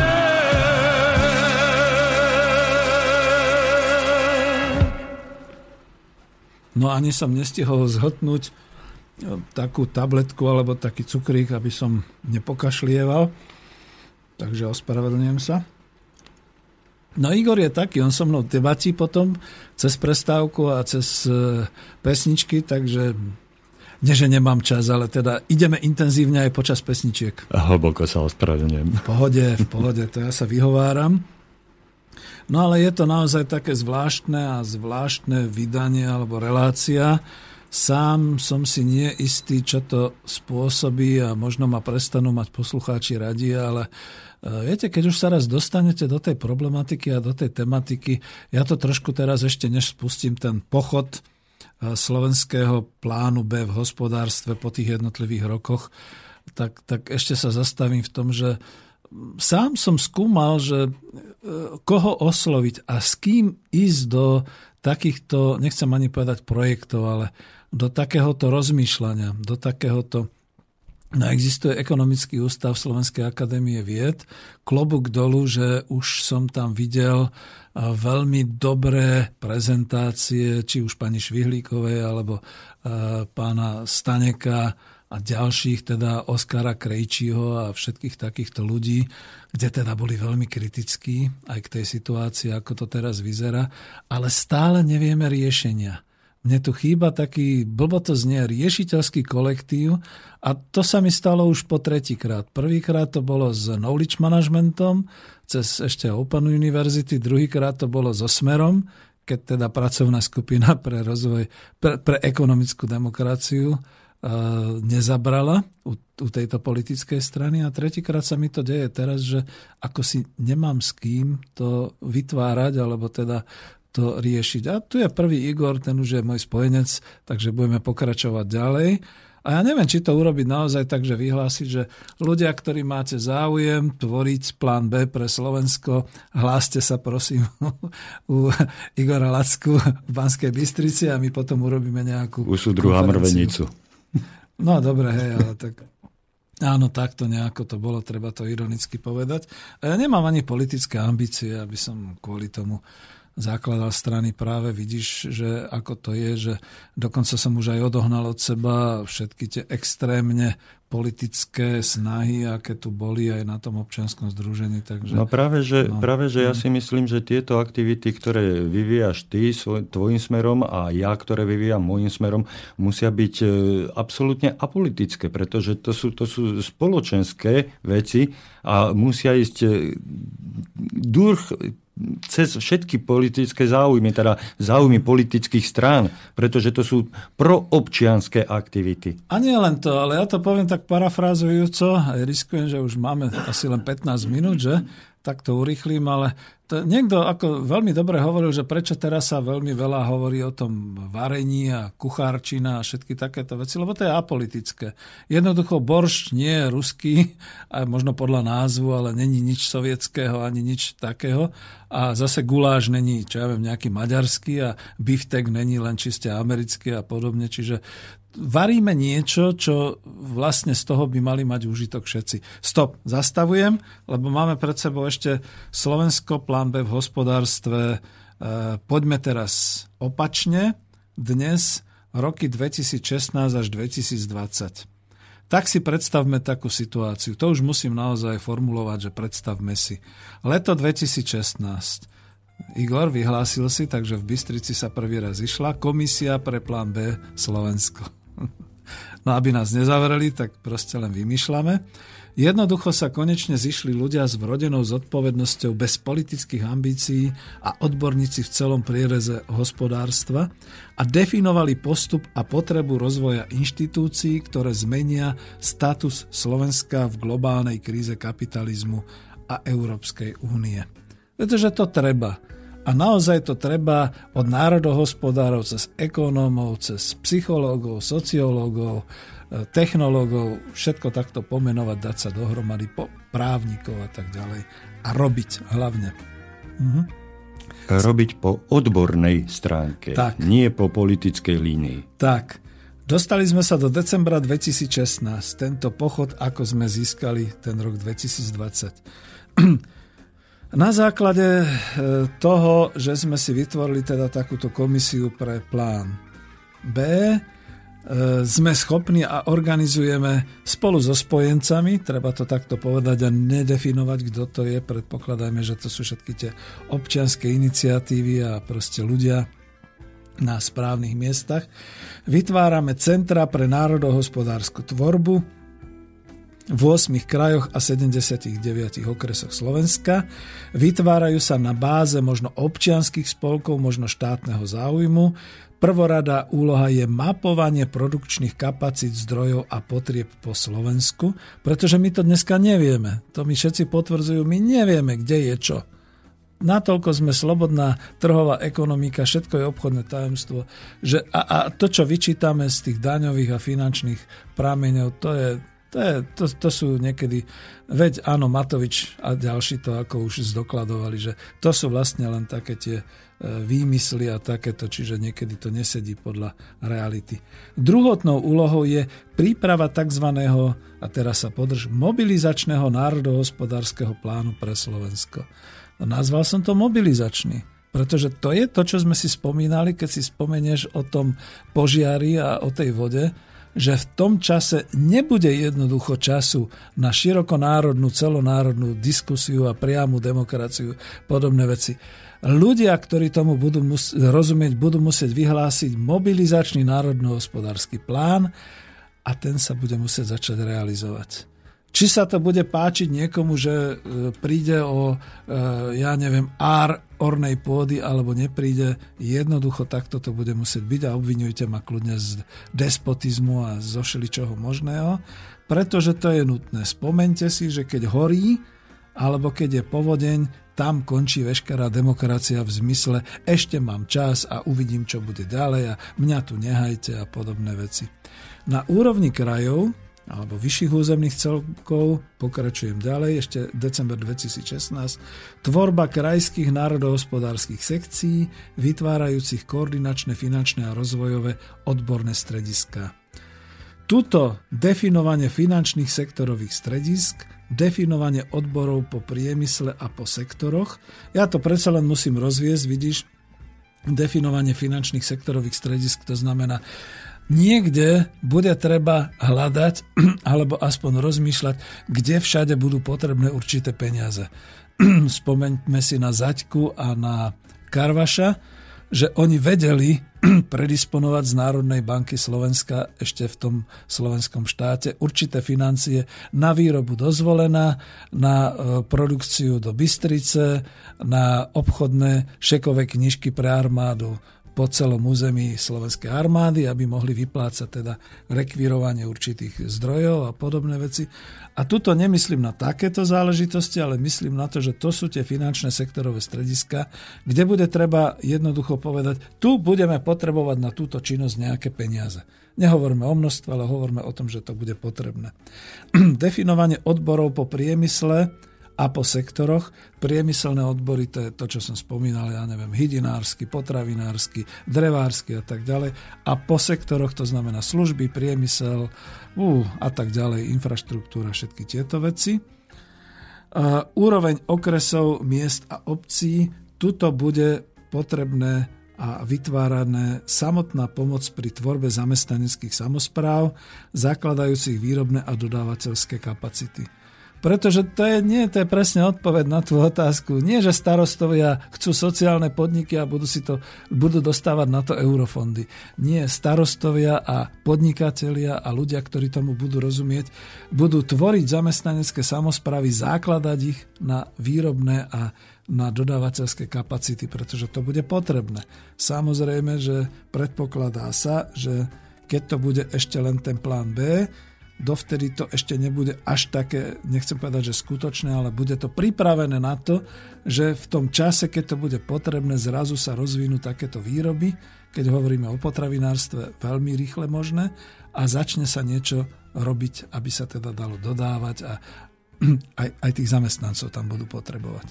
Toto všetko pripraviť ako mobilizačný národohospodársky plán, s tým, že už niekde, keď teda budú aj, chvála Bohu, nejakí spojenci v nejakých štátnych orgánoch, budú možné buď teda prideľované prvé finančné minimálne zdroje, alebo aspoň bude zabezpečené, že to bude bez odvodov do štátneho rozpočtu. A teraz sa na mňa dívaš tak, že škaredo, že poviem tú poznámku. Veď sa to takto môže udiať už v tejto chvíli. Tu v Banskej Bystrici firma RKN Europe mohla dostať skutočne v roku 2016 od vlády podľa plánu výdavkov 10 miliónov eur na dotáciu na rozvoj. To je tá firma, čo mala robiť pasy a podobné veci. A 8 miliónov mala plánovaných odpustených daní. Čiže v štátnom rozpočte roku 2016 už je rezerva 16 miliónov, či 18, ktorá nebude vyčerpaná, pretože firma RKN Europe to vzdala. To je jedno teraz, z akých príčin, ale my tu už máme prvých 18 miliónov ako rezervu. A týchto rezerv sa dokáže nazbierať v štátnom rozpočte hodne veľa. Kľudne si tak povedzme. No a už idem len veľmi rýchle, ešte mám nejakých 5 minút, tuším. Na štátnej úrovni vznikne Medzinárodná obchodná komisia. Tam som definoval Ministerstvo vnútra, zahraničných vecí, hospodárstva, Slovenská obchodná priemyselná komora, Národná banka Slovenska, Exim banka, Slovenská rozvojová záručná banka. Táto komisia, Medzinárodná obchodná komisia, okamžite môže z poverenia nadväzovať štátne kontakty na všetky krajiny, aj keď sama neobchoduje, pretože zaujímavé, že my sme to teraz dali úplne na voľnú ruku, ale všímajte si, čo robia Češi. Chodia so Zemanom, uzatvárajú veľké medzištátne kontrakty s Číňanmi, s Rusmi, s tamtými, s hentamtými, a my robíme čo? My tu kričíme, že chceme viac zahraničných investorov, čiže to sa zmení. Plánovanie cvičení hospodárskeho kolapsu, to je zase niečo zaujímavé, vplyvom klimatickej katastrofy. Mne sa to niekto vtedy, alebo niekto mi spomínal, že dobre, ale tak mal by si plánovať skôr nejaký taký, že nejaké cvičenie ako obranné a podobne. Nie. To prenehávam. Toto tu nemá. Toto je hospodárstvo. To nemá nič spoločné s obranou, s vojenstvom, s ničím takým. Ale my máme možnosť cvičiť hospodársky kolaps. A pretože to je tiež, pretože ešte nemôžeme, to by nás asi všetkých pozatvárali, cvičiť hospodársky kolaps vplyvom rozpadu Európskej únie. Takže nazvime to vplyvom klimatickej katastrofy, lebo to sa nedeje, alebo ak tak len na nejakej okresnej úrovni. Ako keby to nehrozilo každé leto pri horúčavách a pri suchu. Ako keby to nehrozilo každú jeseň suchom, každú zimu záplavami a mrazom, každú jar záplavami a mrazom, teda tým všetkým, čo naozaj skutočne sa deje. A tu by sa predchádzalo miliónovým škodám za pár desaťtisícov utratených na nejaké tie cvičenia. No a tu ešte mám potom nejaké také, že čo sa stane vo svete. Jar 2017, taký predpoklad, naozaj sa deflácia preklopí na ten inflačný výbuch a tak ďalej. Tým pádom všetky tieto vonkajšie vplyvy vedú k rozhodnutiu Slovenska. Ťažko mi je teraz povedať, či vlády, alebo proste priamej demokracie, alebo ľudia v uliciach, alebo len Národná rada Slovenskej republiky sa uznesie. Uskutočniť naplno plán B, ktorý už bude takto pripravený cez tie mobilizačné plány a cez tie organizačné opatrenia. A tak už je spoločnosť pripravená na rozvinutie centier pre národohospodársku tvorbu. Rozvíjajú sa organizačné a finančné klastre. Viem, že už je minimum času, ale predsa len poviem, čo je to klaster, lebo dobre, ľudia tomu nerozumejú. Je to ako v cestovnom ruchu. Niekto propaguje v zahraničí našu krajinu, niekto turistov dovezie, niekto ich rozvezie po Slovensku, niekto ich ubytuje, niekto nakrmi, niekto zabaví. Všetko sa deje s inkasom postupným. A takto celý ten veľký klaster vlastne získava. Toto je to organizovanie tých organizačných a finančných klastrov. To sa dá robiť aj v priemysle, v sektoroch a tak ďalej. A znamená to, že je to viac ako jeden rezort, pretože ten rezortizmus poznáme. Dneska je nevhodný.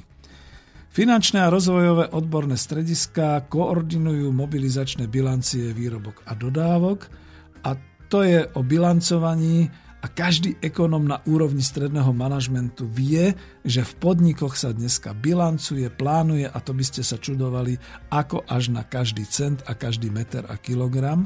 Takže nech si nehovoríme, že bilancovanie je niečo socialistické. Je to potrebné preto, aby sme vedeli splniť ten mobilizačný národohospodársky plán. Jo, ešte som nehovorila to už, že naozaj niekde perlička k záveru. Národná banka Slovenska preberá funkciu emisnej banky, v rovnakom čase zavedenia toho plánu B a mení eura na slovenské koruny v nejakom dohodnutom kurze. Dneska to nie je problém. Ja som bol proti Sulíkovi v nejakom 2011, ale dnes, keď to vidím, je to naozaj iba o tom, že dokážeme technicky 48 hodín zablokovať bankové prevody. Na hraniciach je colná a finančná stráž. Neprepustí ani myš. A nakoniec väčšina tých bankových operácií sa dneska deje bezhotovostne, čiže je to len o dozore a vypnutí systémov. Zažili sme to, Donbas mal vypnutie, Krym mal vypnutie bankových systémov, tak o čom tu budeme vyprávať dneska, je to všetko možné. No a tu ešte by bolo toho veľmi veľa, ale už musíme končiť, takže len dopoviem tu jednu vec, že skutočne takýto mobilizačný národohospodársky plán je potrebné robiť a ja len dúfam, že na nejakej tej vládnej úrovni, ale neverím, pretože tu máme všelijaké tie koalície a zmetky v tom, sa niekto o toto stará. Nejaký utajený štátny minister pre tieto veci sa teraz smeje a hovorí, ten blbec Zajac nám tu vyprával niečo, prípadne si budú preverovať, nepozná on ten Zajac niečo, čo neprezrádza štátne tajomstva. Ale toto chceme a toto potrebujeme a ja viem, že končím. Bolo by ešte o tom možné veľa vyprávať, ale chcel som trošku takú víziu, pozitívnu víziu toho Slovenska v roku 2020 a ako sa k tomu dostať. Je to niečo nenormálne? Je to niečo, čo sa nedá splniť? A to už ani neviem, či sa na to dá odpovedať, lebo sa asi lúčime. Že? Dá sa odpovedať na všetko a dá sa odpovedať aj pozitívne, aj negatívne. Ja by som povedal, že ak chceme, tak to dokážeme. A to je krásny záver, pretože my to dokážeme. A znova mi už zostáva jedine zopakovať záujemcovia, hláste sa v Slobodnom vysielači Banska Bystrica. Príjemný večer a do počutia v ďalších reláciách. Ďakujem za trpezlivosť.